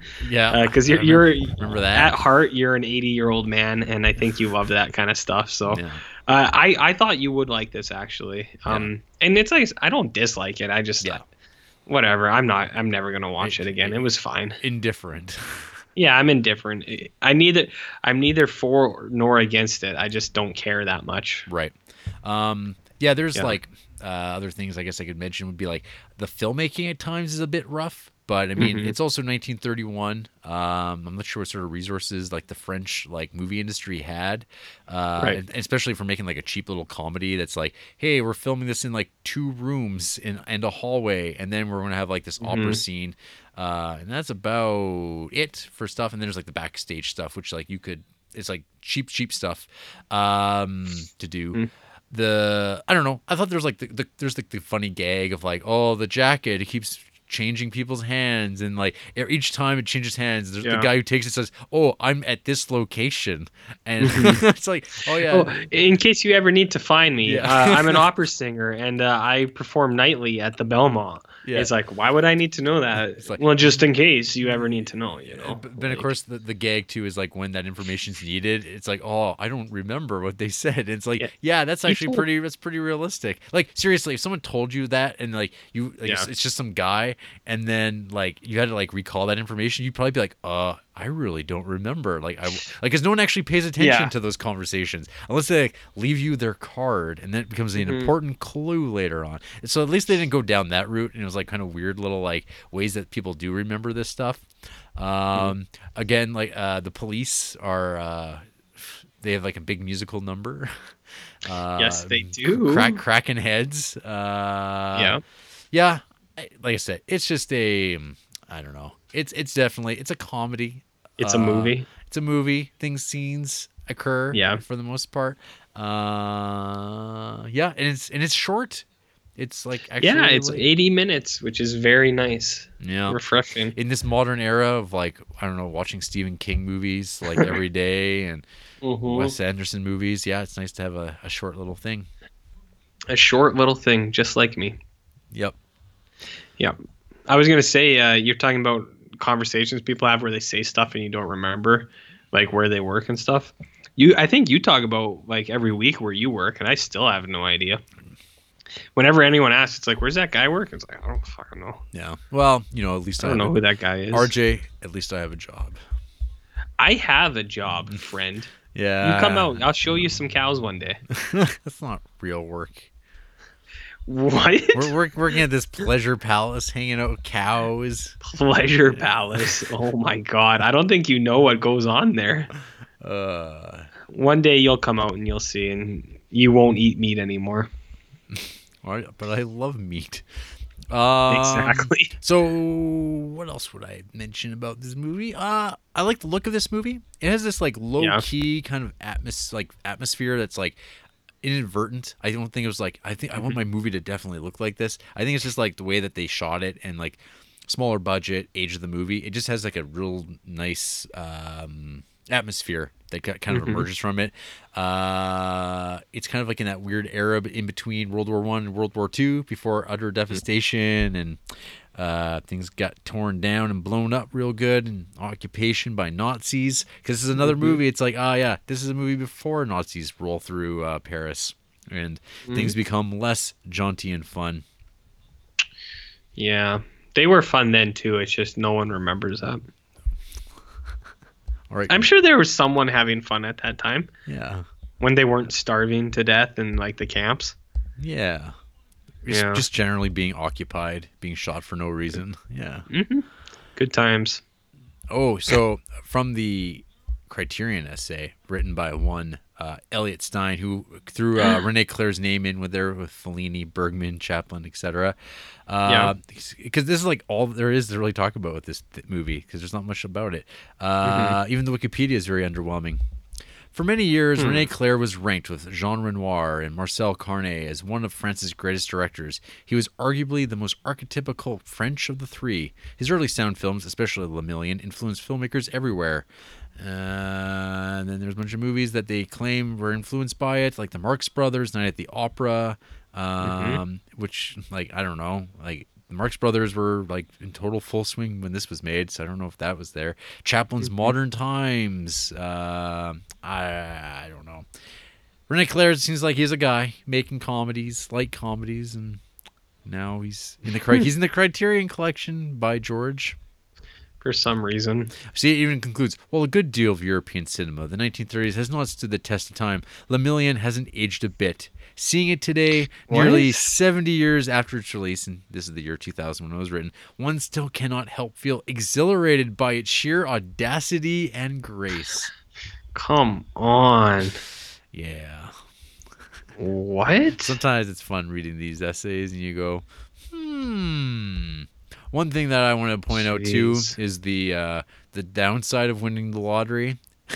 There's like all sorts of there's all sorts of articles on Google, like Powerball, how winning the lottery makes you miserable. 13 things lottery winners won't tell you. 5 reasons you don't really want to win the lottery. What becomes of lottery winners? Lottery horror stories. Winning the lottery is the worst thing that could ever happen to you. I don't think so. Winning the lottery is a bad thing, and this is why. It's all from reputable websites like celebritynetworth.com. Jesus. And Huffington Post. And the Huff, eh? Creditcards.com. Oh, I wonder what they're all about. Yeah. Yeah, just give them your social insurance so that you can access the site's finer details. Yeah, you can sign up. They just want to verify that you're not a robot. Mm-hmm. Yeah. Well, RJ, there's a couple people here that they don't even really hate this movie. They're just kind of like, okay. Kind of like me? Yeah, there's a 2-star review that just says, yeah, okay. Nice. There's here, Ross Bonin, 2.5 stars. Criterion Spine number 72. I blame myself for setting high expectations for Le Million. The Criterion description for Le Million mentions it was a huge influence of Charles Chaplin and the Marx Brothers, and while I can see some of that, I do not agree. Much of what Le Million does had already been done far better by Chaplin and the Marx Brothers by 1931. Hey, I just was saying this. As one of my friends on Letterboxd explained, it is a comedy of errors. I saw the errors, but not the comedy. I did not say that. Because of this... well, you're not a dink. Because of this, I didn't really care about the story being told, as it always felt like there was something missing. I had no desire to know how the story turned out, and I actually hoped the film ending ended on a disappointment for the main character. I was given no reason to want him to win, and I thought the film would be far more interesting if he failed after his lies and deceptions. So that's the thing, though, is the movie like tells you it's all going to work out okay. It's really, it's kind of weird. Yeah, I guess. A weird choice. I mean, the movie might have dramatically played out a little bit differently if you didn't know that everything was everyone was happy at the end of the story. Yeah, well, it's like I said, I saw that, and I didn't pay enough attention or care enough to. It's like imagine even watching like It's a Wonderful Life and like being like, oh, everything works out okay, and then you watch the rest of the movie rather than ends on this like dour note of like, oh, this guy's going to fucking kill himself, and then it's like, shit, how did we get to that point? And then the story continues on rather than like, hey, it's all good. Now we're going to spend 2.5 hours explaining why it's all good. Yeah, Calavante. 2.5 stars for Le Million. Le Million contains an idea similar to that one extensively developed in The £1,000,000 Note from 1954, but it employs it for the irrelevant purposes. For irrelevant purposes, after a couple of scenes meant to sketch silly affairs, a man who is always unable to pay his bills becomes known as the millionaire after winning the lottery. This earns him the praise and support of his fellow building inhabitants and the animosity of the ones who appear to be a close friend. However, the contrast of treatment is not what the film chooses to focus on, and instead embarks from the first minute on a settled comedy format. This is some weird writing. This seems like weird. It sounds translated or something. There's a lot of running around. Some dialogues turned into songs. My difficulties to enjoy musical parts seem to persist regardless of the decade the material is from, and a lots of mostly physical gags. But it's not until the second half of the movie that any of it begins to be funny. When two characters sneak into the stage during the opera, the comedy seems to be merged with the surroundings intelligently for the first time, in this occasion by overlapping the characters' unheard feelings with the singing. So that's the scene I think I was talking about that I really liked. Yeah. From that moment onwards, the occurrences appear to be more fortunate, not for the characters generally, and the film begins to add some cleverness to the execution of its humor. It becomes capable of grasping attention, even if rather late. What? Can you repeat that all for me, please? I think it's all pretty plain. I think it speaks for itself. It has multitudes. Hey, is that what you'd say? Yeah, it has multitudes. Hey, what's that guy's favorite films? Well, I'd have to look that up. Gee. Well, I thought you took this thing seriously. I don't, RJ. I really don't. I wanted to know more about this guy, but you let me down. No, I got to find out. I can't leave us on a cliffhanger here. You just let me down. You let you down, and Give me a minute here. I honestly I just saw a big block of text, and I went, that guy seems like he has a lot of opinions. Let's check it out. Yeah. And then I started, wait a minute.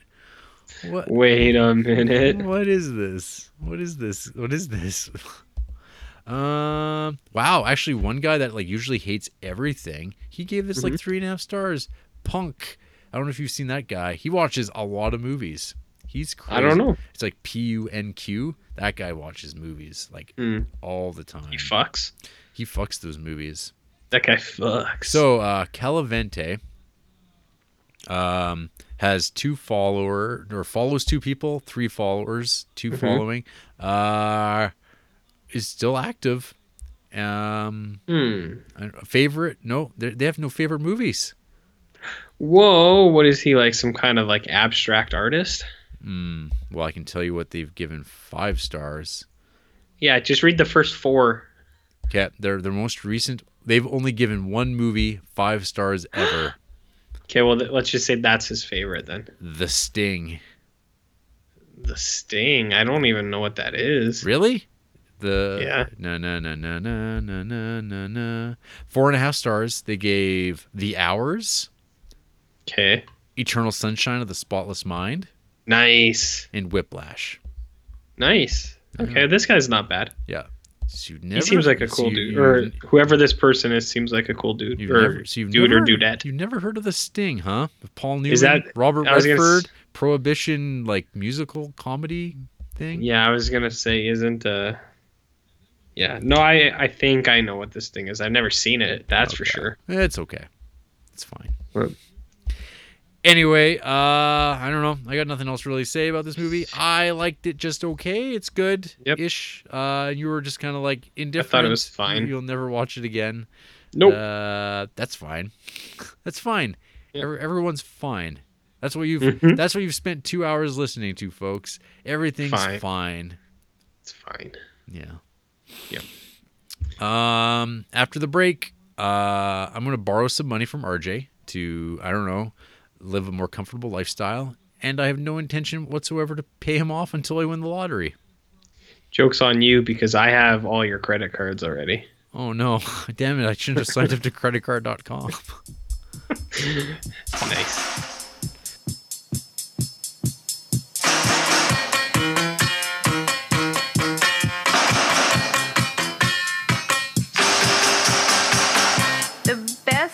In life are free, but you can give them to the birds and bees. I want money. That's what I want. That's what I want. That's what I want. Your love gives me such a thrill. So RJ, when you win the lottery and it makes you miserable, what will be the first thing you spend that money on? Probably butts, maybe dumps. No. Were you expecting something else? That's like the only thing I say to anything. You know, I guess I have no one to blame but myself. You can email us at CriterionCreeps@gmail.com. Jarrett will make fun of you. I will intentionally mispronounce your last name because it's funny. Mm-hmm. And you can email us about how butts and dumps aren't funny, and it's Jarrett's fault for expecting anything more from RJ. It's on me. Yep. We've got a Facebook page. You can like that. We post some stuff on there sometimes. Sometimes. Yep. Not often. We're on Instagram though, and we use that sometimes as well. Yes. We're on the Letterboxd, and you can search us as. Actually, if you search Barnloaf, we both pop up. So that's, what the fuck? And I'm Jarrett, and he's Barnloaf, whatever that is. Hey, what? Can I tell you something? No. I've been using the Barnloaf alias for a long time, and I've never had a problem with it. Like, no one ever has used that before. So my friends have been trying to get me to go on the Snapchat for a long time. Yep. And I looked it up, and someone had the username as Barnloaf. And there's no way that person came up with that on their own. I think you got hacked. I have it as emails. I have it as Twitter, Instagram, fucking everything. That fucker ripped me off. We're on SoundCloud, Stitcher, iTunes, all those third parties. I think it's been a while since we got a review, so maybe someone could throw us a bone, you know? That'd be nice. Give us one of those. Get us up there. I haven't checked to see when we get searched if we've overtaken the Criterionist. That guy. I fucking hope so. We passed him yet? Oh yeah, we passed him a while ago. He dropped off after the Yojimbo Sanjuro. Oh, what a chump! Yeah. Hey, and guess what? We're just gonna keep on going. Next week, Spines 73 and 74. We're in Doubleheader Town again. And it's French doubleheader town, so it's like a villa or something. Sure. How do you feel about Agnes Varda, RJ? Is that some kind of salsa? It's some sort of, like, I don't know, butter you put on your French bread. Oh shit! I'm in with that. Well, we've got a taste of French New Wave and a piece of 80s French cinema. We get a taste of her 60s output. Cleo from 9 to 7. What the 5 to 7. 5 to 7. Come on. And that Vagabond. Mm-hmm. I watched one of those movies not that long ago. It was okay. And Vagabond I've never seen. And apparently it's a real classic. Is it though? I don't know, my white centrist friend. Hey. It's only okay when I say that. But we're definitely not watching David Lane's Brief Encounter next week. Oh, for sure. I don't know why anyone would think we would be. I don't know what kind of moron would think that. Well, someone who doesn't take this very seriously, clearly. Well, good night, folks. It's been real.